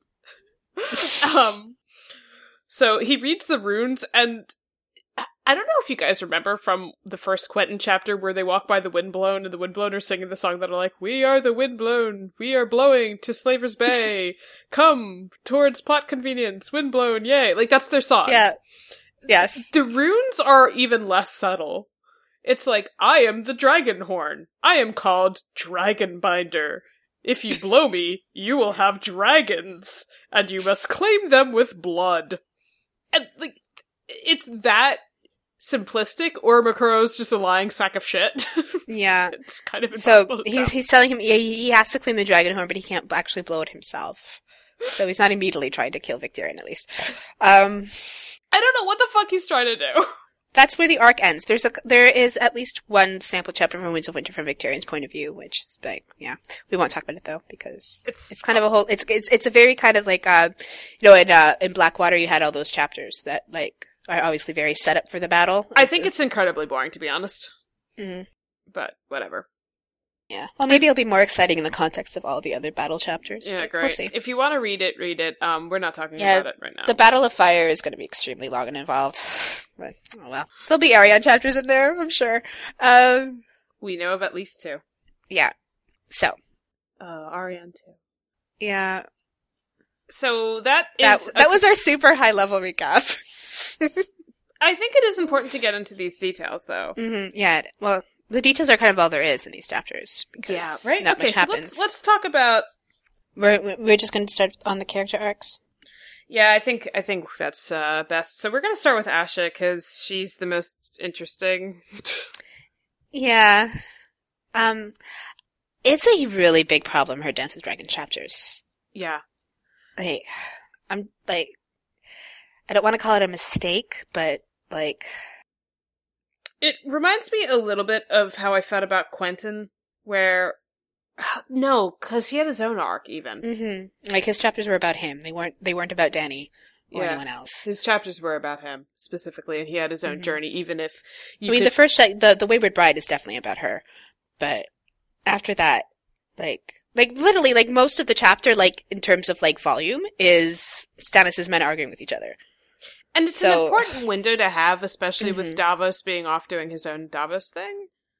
Yeah, but like you kind of have to question why this decision was made to use this character in this way. Right. So, like, what we try to do when we think about characters is think about their character arcs, and Mhm. I really am drawing up a blank with what Asha's arc is. Because, like, there's certain things we can talk about. There's, there's how she views her womanhood. There's how she views the Iron Islands. You know, there's her plan, her path forward. There's a lot of nuances we could talk about, but what's her development? Like her development doesn't seem to be like um she seems to be like uh breaking down instead of building up. You know? which is fine. So that her character's arc is just getting increasingly depressed. I mean, Yeah, well, 'cause she seems to start with like not exactly high hopes, but like hopes. You know, like she thinks she has a chance to be queen of the Iron Islands and change things for the better, and then like she thinks She she, might thinks- have a chance with Theon still being Yeah. alive. and and even like within within the Stannis chapters, like she kind of thinks that you know this battle will be over pretty quickly, and they, like they'll get to Winterfell, but then like the situation gets worse and worse and worse, and she just thinks that she's like you know gonna die in this like abandoned village in bumfuck nowhere. Yeah, like her best hope right now is maybe we'll at least get to fight before I die. Yeah. Yeah, it's not much of a character arc, I don't think. But well, and and I think what is really difficult for us is that there there's not really an internal journey we can point to yeah, for that reason. I mean, again, it's I mean, like she thinks about things, you know, like like we get some insight into her character and her point of view of things, and like what kind of made her the way she is. Mhm. But which I think we touched on every time we covered the book, every time we covered the chapters, though. yeah, like the way that she kind of relates to her family and It's interesting how she navigates this world, but Mhm. her plot is just so utterly disconnected from herself in a way. yeah, and I mean, maybe um, that's the point. what what point does that make? I don't know. it it truly is one of those cases where I don't even see what Martin's going for, hmm and I think I usually at least try. Like, I mean, I I think she provides her perspective juxtaposed with her uncle's is a good commentary Yeah. on the Ironborn way of life. No, but like I like I think like she has she basically only has one chapter in Dance with Dragons because the other chapters like are her from her point of view, but they're not part of her arc. Correct. And like you can make a very kind of clear connection between her last thoughts before the battle in Wayward Bride and the very last scene in The Sacrifice where she meets Theon. But there's like a connection between that, but everything kind of in the middle was just kind of getting her physically there as opposed to like getting her character there, if that makes sense. Yeah, it was just really using her eyes to tell a mm-hmm. story. Which I, I suppose is not invalid, but I don't like the implications of it. I don't think. No, and it's just it makes it it makes her a little bit of a difficult character to reconcile thematically. Mm-hmm. Is what I would say. You know, I think she's very meant to be juxtaposed against other women in the story, especially other women in power, like Yeah, Cersei, like Arianne. Actually, is a huge Yeah. one. for sure. Mm-hmm. Because they both are quote unquote fighting for their birthrights, right? Yeah, but like in two completely different contexts. Yeah. Yeah. Um, uh you know even asha versus dany just the way that like dany doesn't like the system she sees the system and she she sees the futility and the the untenable nature of it but yeah, then but her, her, but um, her arc is kind of about her, like compromising herself. yeah I suppose Asha does compromise herself too, because she doesn't like kneel to Stannis, right? She does kneel to stannis So but that is compromising herself if that's what you yeah, she's compromising herself just by even buying into this bullshit by even trying to like i have to emasculate these other men around me to get this claim i Mhm. have to you know like she's trying but she's to not doing that so much anymore in these chapters. No. she's just kind of Well, like taking it like a tampon. Well, because like it's it's literally there's no man ever died from kneeling, so it hurt Yeah. her pride. She specifically says it hurt my pride, but Yeah. she does it because she's stays alive, and then she kind of develops. I really like the subtle development of Alice Alicent Mormont going from She-Bear to Allie. Like, I Yeah. do, I do really like that. But it, what's the commentary? Yeah. Well, is she a feminist character? Asha, Mm-hmm. Not like she's Asha herself is a feminist, but like as a literary character, is she a feminist literary character? There are feminist takeaways. Okay. from her arc. And there's definitely, I mean, she definitely just shines the light on the inherent hypocrisy of the Ironborn, I think, and of how just utterly unsustainable this lifestyle is. Mm-hmm. She is one of the only examples of positive consent in the books. Yeah. So, I mean, yeah, there's certainly feminist themes at play. Isn't it ironic that the one example of of uh, positive consent is a rape fantasy? Oh god, this place is fucked up. Okay. I mean, I guess I just find the feminist critique that is existing in her chapters, I, I think it's there, but Mhm. I just find it less accessible than, you know, like Cersei's chapters, where they kind of slap you in the face. yeah. But is that fair to hold against Asha? I mean, Well, like the thing that we have about Asha is that we can't figure out exactly why. Like, it's not like we don't like her, but like you know, Arianne, uh, she turns us into a puddle of feels. And Yeah. Asha has never done that. Asha just leaves us cold. Yeah. And it's not because we don't like her or she's a badly written character. And we can't quite figure out why it is that she doesn't compel us. I think it's just the her her pointed lack of an internal struggle. Like she does distance herself from that, but Mhm. you know, and But she not- does, like, you know, she feels guilty about, like, not being able to talk Theon out of his stupidness and Yeah, she like feels that. like a actual failure. hmm She's uh Shouldn't that move us, though? What's wrong with us? Yeah, I'm gonna actually jump into and ask a little bit ahead of time because this is like really, really, really on the nose with what we're talking about.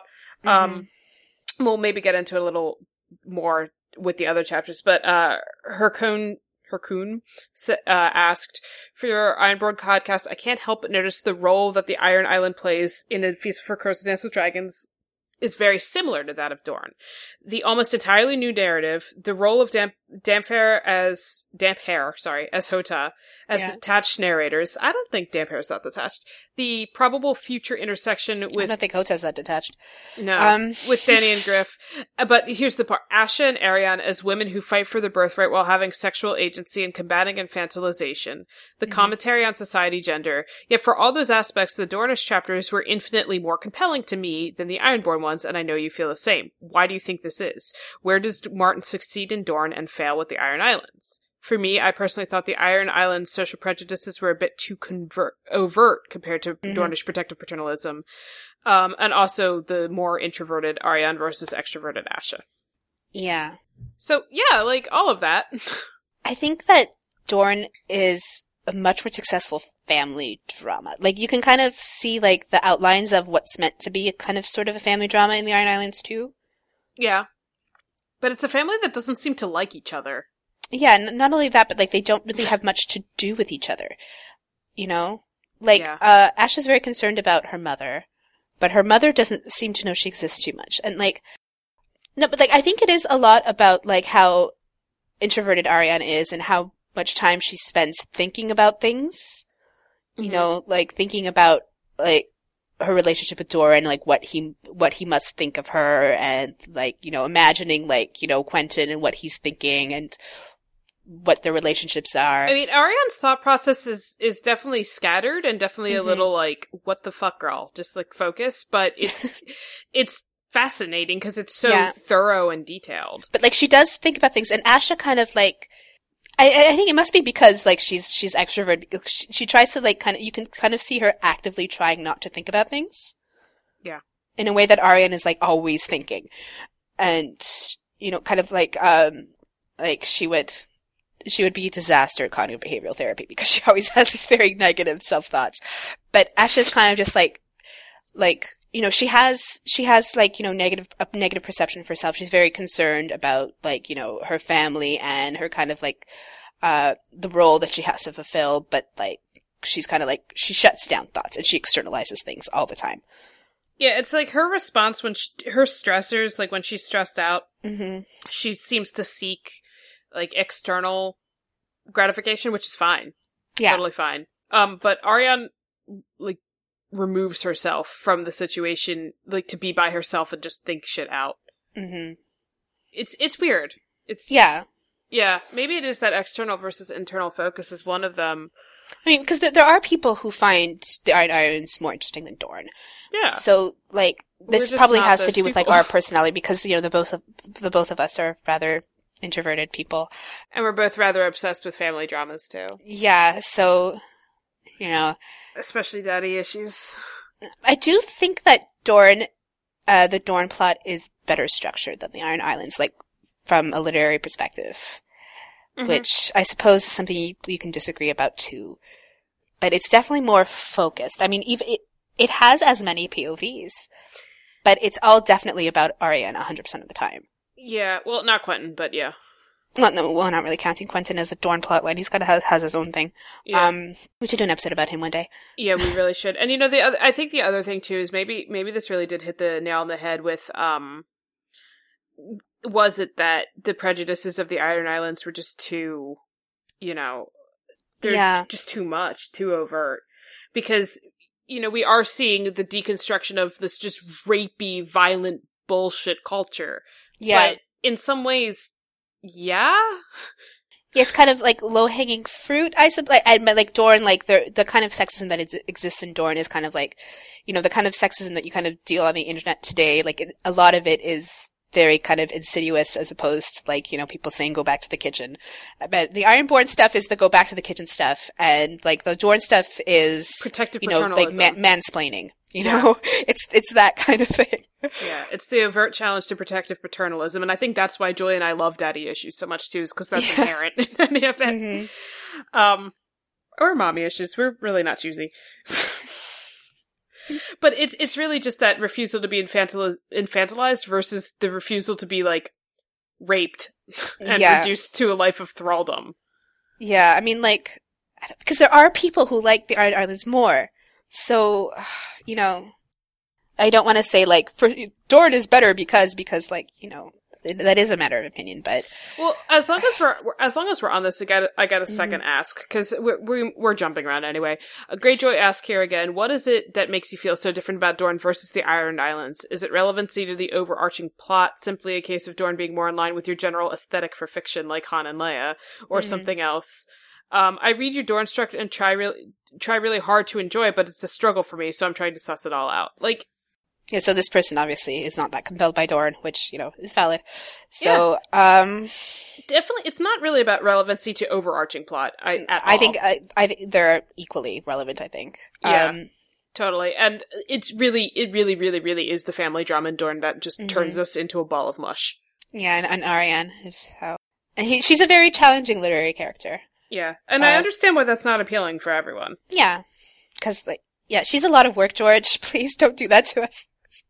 Um, hmm uh, Those are just, you know, uh, it's really funny that they're compared so often. Dorne and Iron Islands. well, it's kind of inevitable because, like, you know, plot wise, they do kind of serve the same function as, like, you know, kind of expanding the theater and kind of examining the consequences.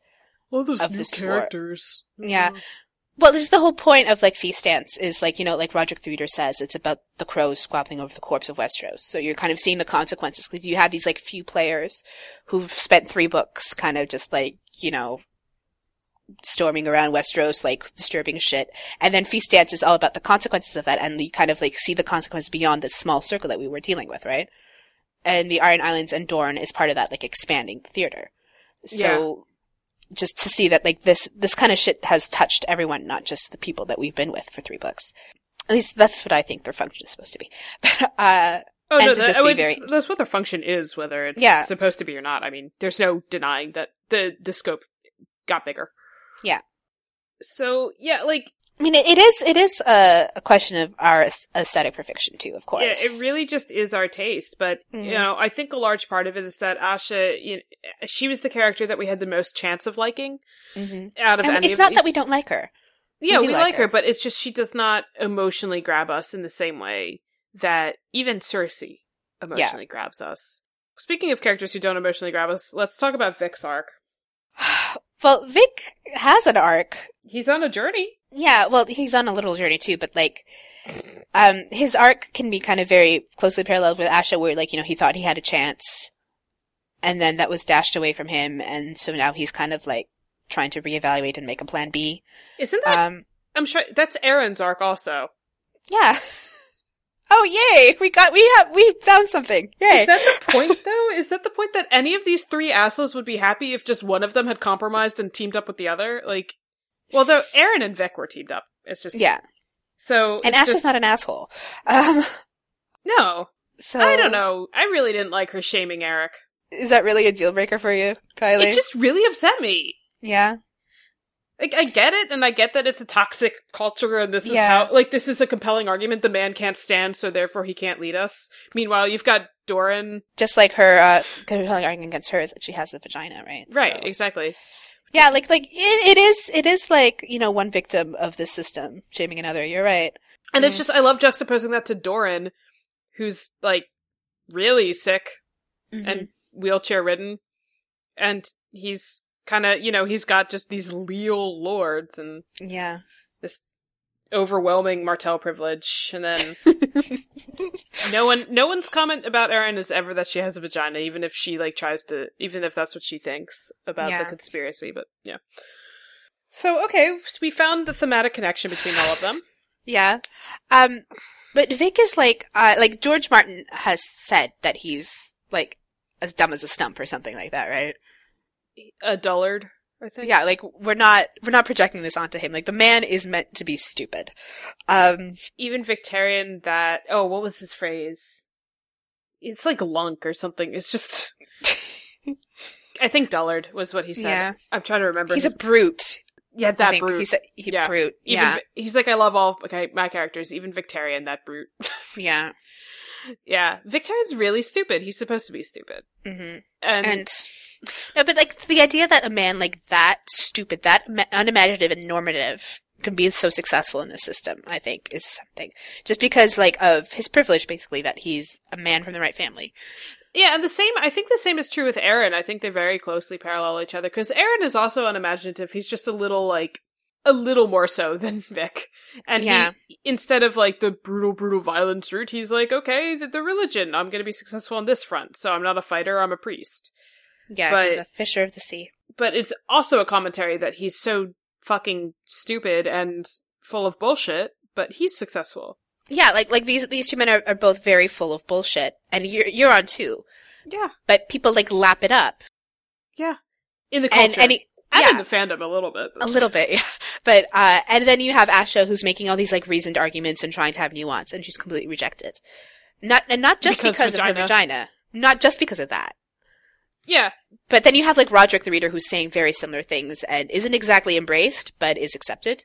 Yeah, even Aeron says that his support was like a super big deal for Asha, right? So- yeah, and and his um his ideas maybe they're not embraced, but he he rabbled the people up and he Mhm. got Euron to change his plans, and that's not nothing. Yeah. It's really not. Like um, he's probably like done the most good out of the spotlight, like, you know, in terms of actually reducing harm. Like that one question he asked probably did the most. Is he worth? Is it worth talking? Or maybe the most bad because it probably would have been the doom of a lot of the Iron Fleet. It just depends on how you look at it. Yeah, I suppose. Um, because now they're raiding the shields, Yeah, well, they were doing that before, but now they're like raiding Oldtown and Yeah. causing a big, big problem. And you know, Loras goes and charges into Dragonstone to free up his the Redwyne Fleet and all yeah, that stuff. Uh, so is it worth talking about Euron's arc? Does he even have an arc? Like he's not a POV. So. no, he's not a POV. Like he's, yeah, he definitely doesn't have an arc. But I think it's worth talking about the fandom reaction to Euron, though. Yeah, uh, we got we got an ask, a very long ask with a lot of components that I don't think we'll be able to address all of them. But there's a, it kind of reminds me. There's all these crazy theories about Euron in the fandom. One is that like the Daario and Benjen ones are just stupid. They're just pose laws. The thing, the thing that a lot of these theories have in common is that they seem to believe him. Yeah. So Euron as a skin changer is actually mm-hmm. something kind of positive, like popular. He's got, you know, that creepy eye, like, or that there's some sort of mystical power that Euron holds. Is just Yeah, very, well, that, that he does seem to have some kind of. because he travels with wizards and he's Yeah. high all the time. Yeah, So, you know, that reaction, I don't know if it's that people are projecting more onto him than is really there. I don't know, like, people want someone really cool and evil, Yeah. or but like the thing is that like to the two of us, he is obviously full of shit. Yeah.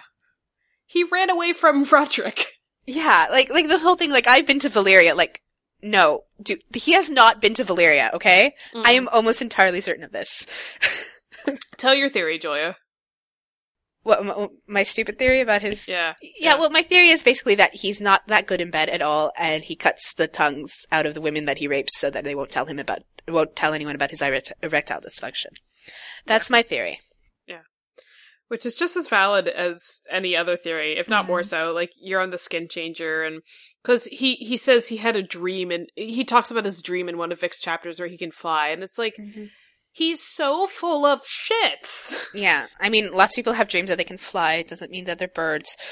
yeah, and he's also would say anything to Vic to get him to do his dirty work for him, basically. Yeah, There's also these theories that like Euron is secretly tailing Victarion to Slaver's Bay because that would be a thing that makes sense. Like I think he's pretty convinced that whatever facet Vic brokers an alliance with Daenerys, he'll end up on top because he's just the smart Greyjoy, yeah, I think so. which is not wrong. No, Um, do we well, because to? like he knows that this this dragon horn will kill you if you blow it, and he probably figures that you're uh, Victarion will be stupid enough to blow it. Um, he, he didn't. He didn't foresee Moqorro, I guess. I guess not. But um, you know, it, do we need to talk about the creaking door? Like that's pretty. I I think it's pretty obvious what's going on there. Um, what do you think is going on there? I think he like sexually abused Aeron as a kid, and Well, it's definitely not outside the scope of his behavior to just sexually abuse anyone he has the opportunity to. So why not? it was some sort of abuse happened. Mm-hmm. It might or might not be of sexual of nature, I guess, but Aeron is triggered around him. Like that is, Yeah, we see that. Yeah. see that from his point of So view. was Victarion because you know he was forced to kill his wife. Poor guy. Yeah, Um, actually, um, the asker also wanted to know: Do we think Euron abused him besides raping Victarion's wife? Well, like, first of all, whether or not she was raped, I don't know. I don't. I don't really want to talk about it. No, it's it's not relevant at all. Like one way or the other, it it doesn't make what Victarion did to her any better. Yeah, Uh, so, and she doesn't she doesn't have like an actual character at all, like to sketch that we can like you know say that if it's important or anything like that or. Vic had to conceive of it as raping. hmm Well, it wouldn't matter. It doesn't. It doesn't matter to Vic whether she was raped or not. That that that's not important. What's important is that she had to die. Yeah, And Because, we like- should feel really sad for him. this this was something that was done to him. So whether or not she was raped is just not relevant. So, like, I don't really see in Vic's thoughts and how he behaves around Euron any evidence that there was abuse beyond this incident. I think it's actually kind of icky to call his wife, like, what happened to his wife, like, Vic's abuse. Yeah.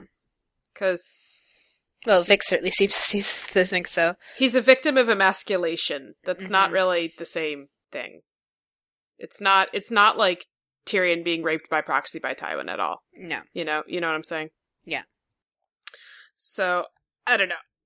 I think I just think it's so weird that people are that interested by Euron. I just don't get it. Mm. I think the reread of anything else, like, it just highlights how full of shit he is. Yeah, and I I know I don't I don't find like this whole like badass thing that compelling anyway. Maybe that's, you know, just me and my tastes, but like I don't I don't see the appeal, you know, of like the badass pirate thing. Like, No, oh, he, I- ki- he kills men. Like, no, I don't find that appealing. Um, yeah, and I or don't interesting think, I or don't anything. think um Martin would write a villain Sue. Also, no. there's also all these theories about Euron marrying Cersei, and I don't know what this is. Just stop. Well, people are theorizing because uh, the author has said that there'll there'll be like several people kind of playing uh, musical chairs with the Iron Throne uh, in the last two uh, in the last two volumes, and there's no reason why Euron shouldn't be one of them. Um, so that's not stupid, and I, guess ca- like I feel like it comes out of this like sexist fandom desire to punish Cersei. Honestly, yeah, it definitely definitely does, but uh, the idea that they'll be like in the same physical location isn't stupid. So, uh, yeah. All right, let's jump into a few more asks. Um, oh, one thing I meant to say was that in my weird uh, Feast for Crows de- uh, defense post, yeah, that I tried to talk about like the thematic significance of each one, and for the Iron Islands, I was like, I don't know. I think it's the deconstruction of violence because it really just holds up the lens to how untenable this lifestyle is. Would and how, dest- that how destructive it is, like even to the Yeah. people who practice it. like would you say that's fair as the overarching theme still? In a feast for crows, for sure. Mm hmm Uh, And then it's the Dance of Dragons just like failing, switching plans? Like yeah, or just I, I read I think it's a little book, too so- setupy. yeah. The, the problem with, with the Ironborn stuff and Desert Dragons, it's it's just too set up and not enough like actualness. Like this is this like that's a criticism of Feast Dance like altogether. But I think in, in those particular five chapters in Dance with Dragons, I think that's a very valid criticism. And to be fair, I Mhm. love A Dance with Dragons. I will defend it with my life. Mhm. But the two battles, the Battle of Ice and the Battle of Fire, like the Battle for Winterfell, I should say, and the Battle of Fire that are coming up, like were Mhm. supposed to be in A Dance with Dragons. Well, at least one of them was. Yeah. Um, so it makes sense that these two are the setup. Like they're they're the most intimately involved with these, you know. yeah, So, but like everything else was, I, I don't know. I I love dance so much. yeah. I mean, the Uh, Dany stuff definitely wasn't set up. So No. um, now I now I just want to do our defense post of our defense our defense podcast about we them. have we have time. All right, yeah, let's Uh, just jump right. yeah. But uh, but you do think that that's a fair overarching theme. In Feast for sure, I think. But just yeah, because like This is why I like Feast so much too. you have you have this kind of like ideal that they're trying to live up to. That's just it. It, it ends up with like Trump being elected, you know. So yeah, Yeah. That's how Okay. that's how that plot line kind of ends. So All right, let's let's get to we a few more asks. Um, Mhm. one is I want an in-depth analysis on the monkeys. uh, the They're just- monkeys. They're just monkeys flinging shit, Yeah. Yeah, they they represent Victarion's uh, view of anything that's not within the scope of his understanding. They're symbolic monkeys. Yeah. There's this one. I'm gonna try and find it for you. It was on DeviantArt, and I don't know if I can find it, but it was Victarion just reacting to everything like crazy demon monkeys, stupid wrong gods, and it's just hilarious. I'll, I'll try. I'll try to find it and link it for you guys if I Mm. can. Okay, so we have three asks. You want to do them all? Yeah, sure. Uh, my opinion, even though it's not really an opinion, just well-intentioned snark, doesn't matter as one lonely anon. Of course you matter. But considering how much time y'all spend on Dorne, the shade on the Ironborn seems unnecessary, no? Like, it's not a bad story, but for a lot of folks, the family drama of Dorne Like, it is a bad off- story. Story. is equally as off-putting. What?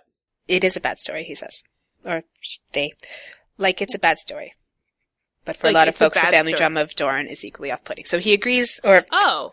I don't know Well- why I'm assuming this person is a male, but um, they agree that it's a bad story. But they say that I don't really think it's a bad Dorne. story. I just think it's, um, I'm just a little wheel spinning to, like, tie it into everything else and feel Mhm. drawn to it. so we do we do snark on these chapters though. Yeah. we snark on everything. So But was it a lot of shade on the Ironborn? I mean, it's shade on the Ironborn culture for sure. Yeah. Like, I will not toss. I will not not I- toss shade. On I. I will uh, look askance at anyone who doesn't vilify this culture. Anyone who's glorifying this culture, I will kind of look askance at you. but yeah, I can uh, totally accept that the family drama isn't compelling for everyone. Of course, Mm, Of course. there's no accounting for taste. I don't. No. I don't think it's a bad story. I really don't. I think it's a story about bad people. Yeah. Um, and not Asha, but the uh the Nunkles are not particularly flattering humans. But I don't know. We're not just tossing shade for shade's sake. It's like it's shade on on like you know Aeron being like, but vagina. I mean, Yeah. But I mean, like, I do think that, like, structurally, this is weak. Or weaker than most of other Martin's work. I do, I do agree with that, and And, I, I do like think I- that's something worth discussing, and, like, why that is and the effect that it has on the narrative. So, I don't, like, Shade is kind of, like, you know, not constructive. And I well, the effect we're on the narrative, like th- these were characters we weren't invested in already Mhm. because these were characters we didn't really know. Even Asha, like we saw her through Theon's eyes, but you're really not. It's it's different having a new point of view, right? Yeah. So I think Martin didn't do a very wonderful job of making us want to care about them, which is probably largely the point yeah. in some ways. Well, because it's uh, in uh, Clash of Kings, it was all about how Theon w- was uh, what's the word I'm looking for? He was alienated.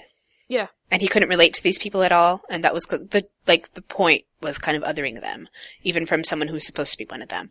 So, And the th- and the thing is that unlike the Dornish, when the Dornish are super othered, obviously, Mhm. but when you get in the Dornish point of views, it breaks that down so much, and you're like, oh, they're normal people. Okay, Yeah. got it. But when you get into the Greyjoy point of views, it's like, oh, everything Theon was thinking was accurate. yeah, Interesting. so it's it's like the kind of um, in kind of the same way that getting into Cersei's head sort of confor- confirmed like the shitty stuff about her. yeah, But is that being unfair? I don't I don't know. What it did for the overarching story, and I hate to say this, but there is a large fandom conception that A Feast for Crows and A Dance with Dragons are meandering and Mhm. too detailed. And perhaps the addition of two additional theaters, obviously Julie and I have our pre- preference for which one we'd rather read about. Mhm. I think that is something hard to overcome. yeah. But like, I don't like when we talk about like you know the Dorne stuff in A Feast for Crows or Quentyn's arc or you know Mhm. like even like just things that or like Melisandre's chapter like things that aren't strictly necessary but have just so much liter- literary value Mm-hmm. that like you don't uh, you can't really call them useless or anything like that but um I wouldn't call this useless. yeah i mean because plot plot wise it does have a function and an important one but I actually really like Asha's chapters. The Mhm. ones that have nothing to do with Asha. I really do like them. yeah I was actually like getting teary eyed listening to it on my commute because just the way the Northern Lords are like, we are getting Arya, like we're getting Ned Stark's daughter. And it's like, okay. But again, you know, there's merit to them, but yeah, I, I am struggling to connect it on a larger scale. Mm. And this is really the only like does does victarion need a point of view do we need that point of view really demon monkeys. yeah like do we do we have do we have to have his like you know xenophobic travelogue Do we need Aeron? Honestly, yeah do any of these characters justify themselves outside of maybe Asha? She's a useful window, but yeah well asha asha definitely justifies herself in my opinion but well, Victarion gives us like did we did we need Euron. like we could have seen all that Kingsmoot stuff that we saw through Vic and Aeron through Asha. Um, but then we couldn't have seen the stuff with the shields. yeah, that's true. It's a little getting into tattered prince and Quentyn kind Yeah. of territory. You know what I mean? But but Quentyn had his own complete arc hmm in a way that Victarion just didn't. Yeah. I mean, Victarion had like an arc, but it wasn't. I don't know. Is, is is this one of those wait and sees? I'm happy to give Martin the benefit of the doubt. I am. Yeah, he's earned that definitely, but um, yeah, like there there is like the the setup criticism. I think even if it doesn't apply completely to Feast Dance as a whole, definitely applies to I think at least the Ironborn chapters in A Dance with Dragons. I think Yeah. I've said that already. um, you have, but uh, yeah. all right. Let's let's jump into. We've got two more. mhm. Do the Ironborn living in such a toxic and damaging culture have finished responsibility for how terrible they end up, or should they have the same moral responsibility as people from healthier environments? Uh, well, this book was uh, written in uh, 2011, Mm-hmm. so Well, Feast was written in 2006. Yes, Yeah, 2005. five. Um, 2005. Yeah, sorry. But, We're, I'm we're sure not those- big on those- moral relativism. yeah, I'm sure those were turbulent six years in society, but not that much. Um, um, excuse me, Obama. well, it doesn't suddenly like you know change uh, the way that uh, I think the audience is meant to look at this kind of culture. Yeah, we're we're not moral relativists. Yeah. I think it's pretty clear what Martin's Martin's not trying to be like. Well, what can they do? yeah. These poor men, like. yeah. Um. All right. I mean, like it's it's definitely like supposed to discuss the way that like this kind of toxic culture kind of like turns people like justifies people shitty behavior, but that doesn't mean that they're absolved of responsibility. Absolutely not. So No, and that, that's not the point of this series. No, the point of the series is kind of about the intersection of personal and political. Mhm. something like bit. that. Yeah, how much human action really, really matters to dictate fate things.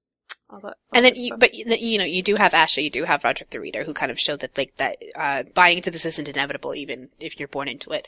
So well, Asha doesn't buy into it, but she still navigates it. Rodrik Yeah. doesn't buy into it, but he tries to navigate against it. It's just because he's a man and he can. yeah, that's definitely part of it too. Yeah.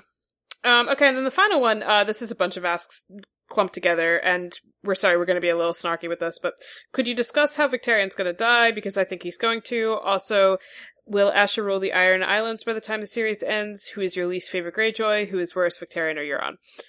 Um, the one question, who is your least favorite Greyjoy? I, I think we can answer that one. yeah, pretty easily. yeah, it's Aeron. He's awful. yeah. and who's worse, Victarion or Euron? Um, I don't know how constructive that question is. What, by what metric? Yeah, by what metric and, uh, what would, like, what would be illuminated if we answer the question? I mean, I guess I would rather, if I had to, like, be around one of them, I guess I would rather Victarion. Yeah, he's less likely to rape me because he's into the monogamous rape. Mhm. So, unless I'm very unlucky, he probably won't rape me in particular. So, Mhm. yay, but, uh, And you can, like, control him pretty easily. Well, yeah, no, we're, really we're dumb. women. Well, we're women, so yeah. Yeah. Um, but, uh, uh, by what metric? Mm. I think I think Euron has a better chance of getting into a Mensa meeting. Yeah, So- that's true.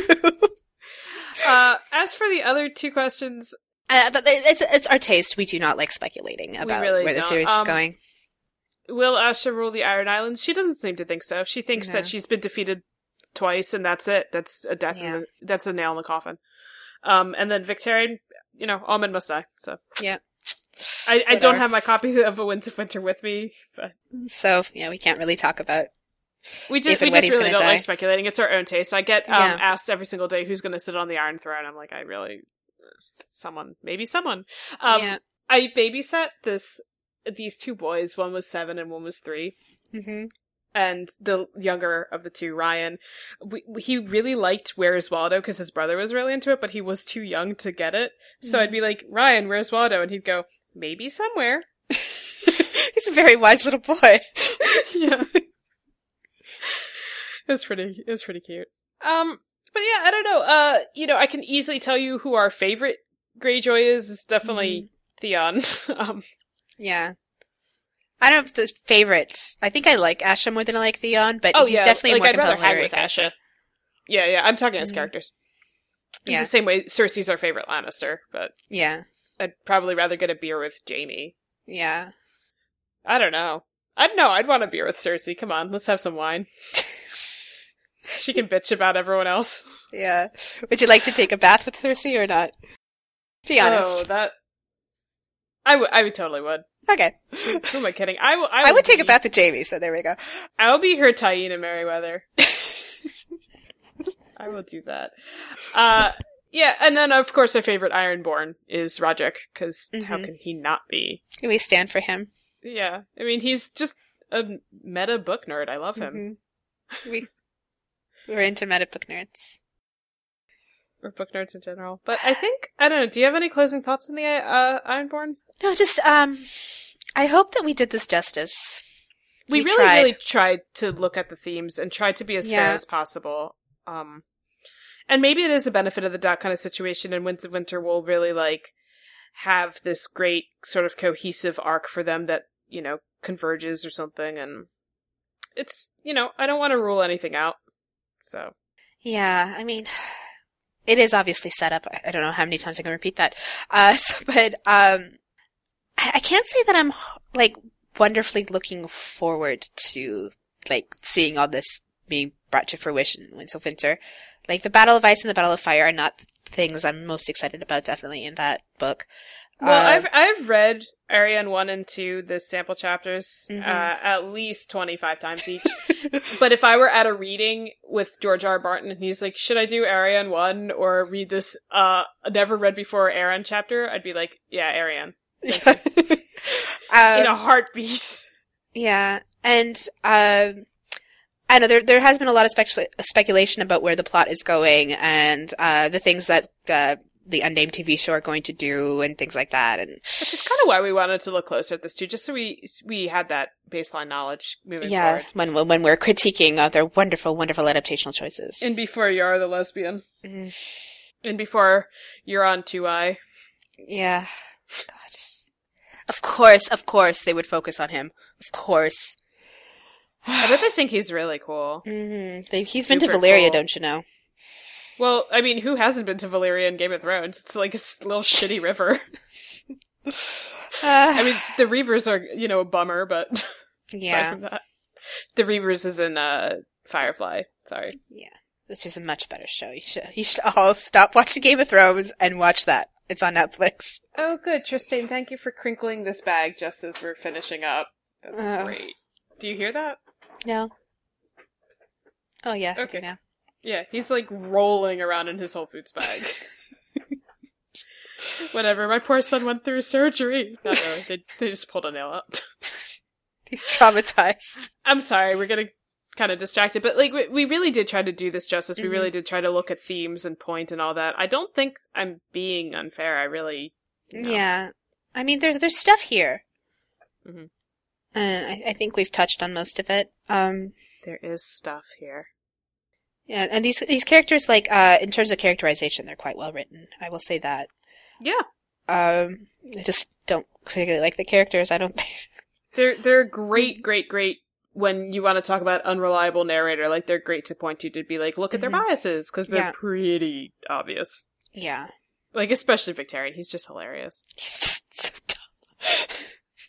And like, like when people try to speculate about stuff with Victarion, like it's like he because he's so dumb that makes him so unreliable because you have like no like like just things that he refuses to see and things like that. He could know, like run into Barry, and Barry would be like, "Do this," and he'd be like, "Okay."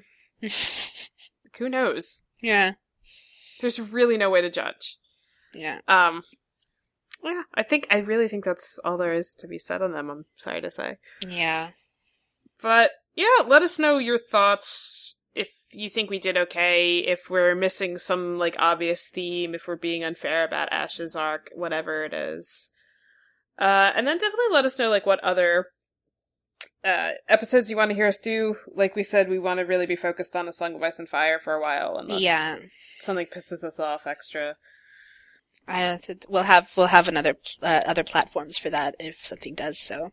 Is our next podcast going to be a Feast for Crows Dance of Dragons Defense Post? Because I'm feeling that. Uh, yeah, I'm feeling that. Uh, I'm always feeling that really.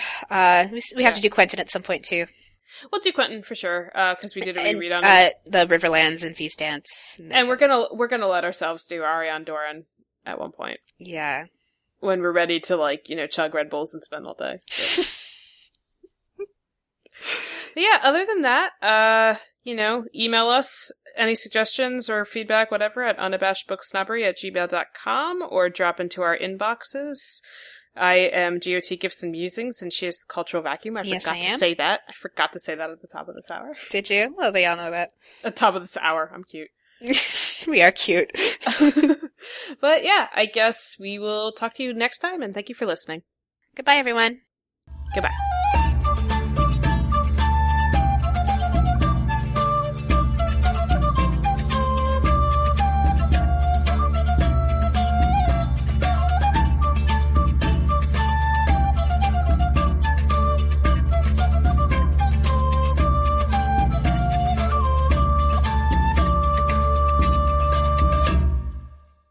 Right, Martell interlude. Jesus, fucking Greyjoys. Mm-hmm. So, what do we? Do you have nothing in the Martell interlude? Hmm. You have nothing in the Martell interlude, note-wise.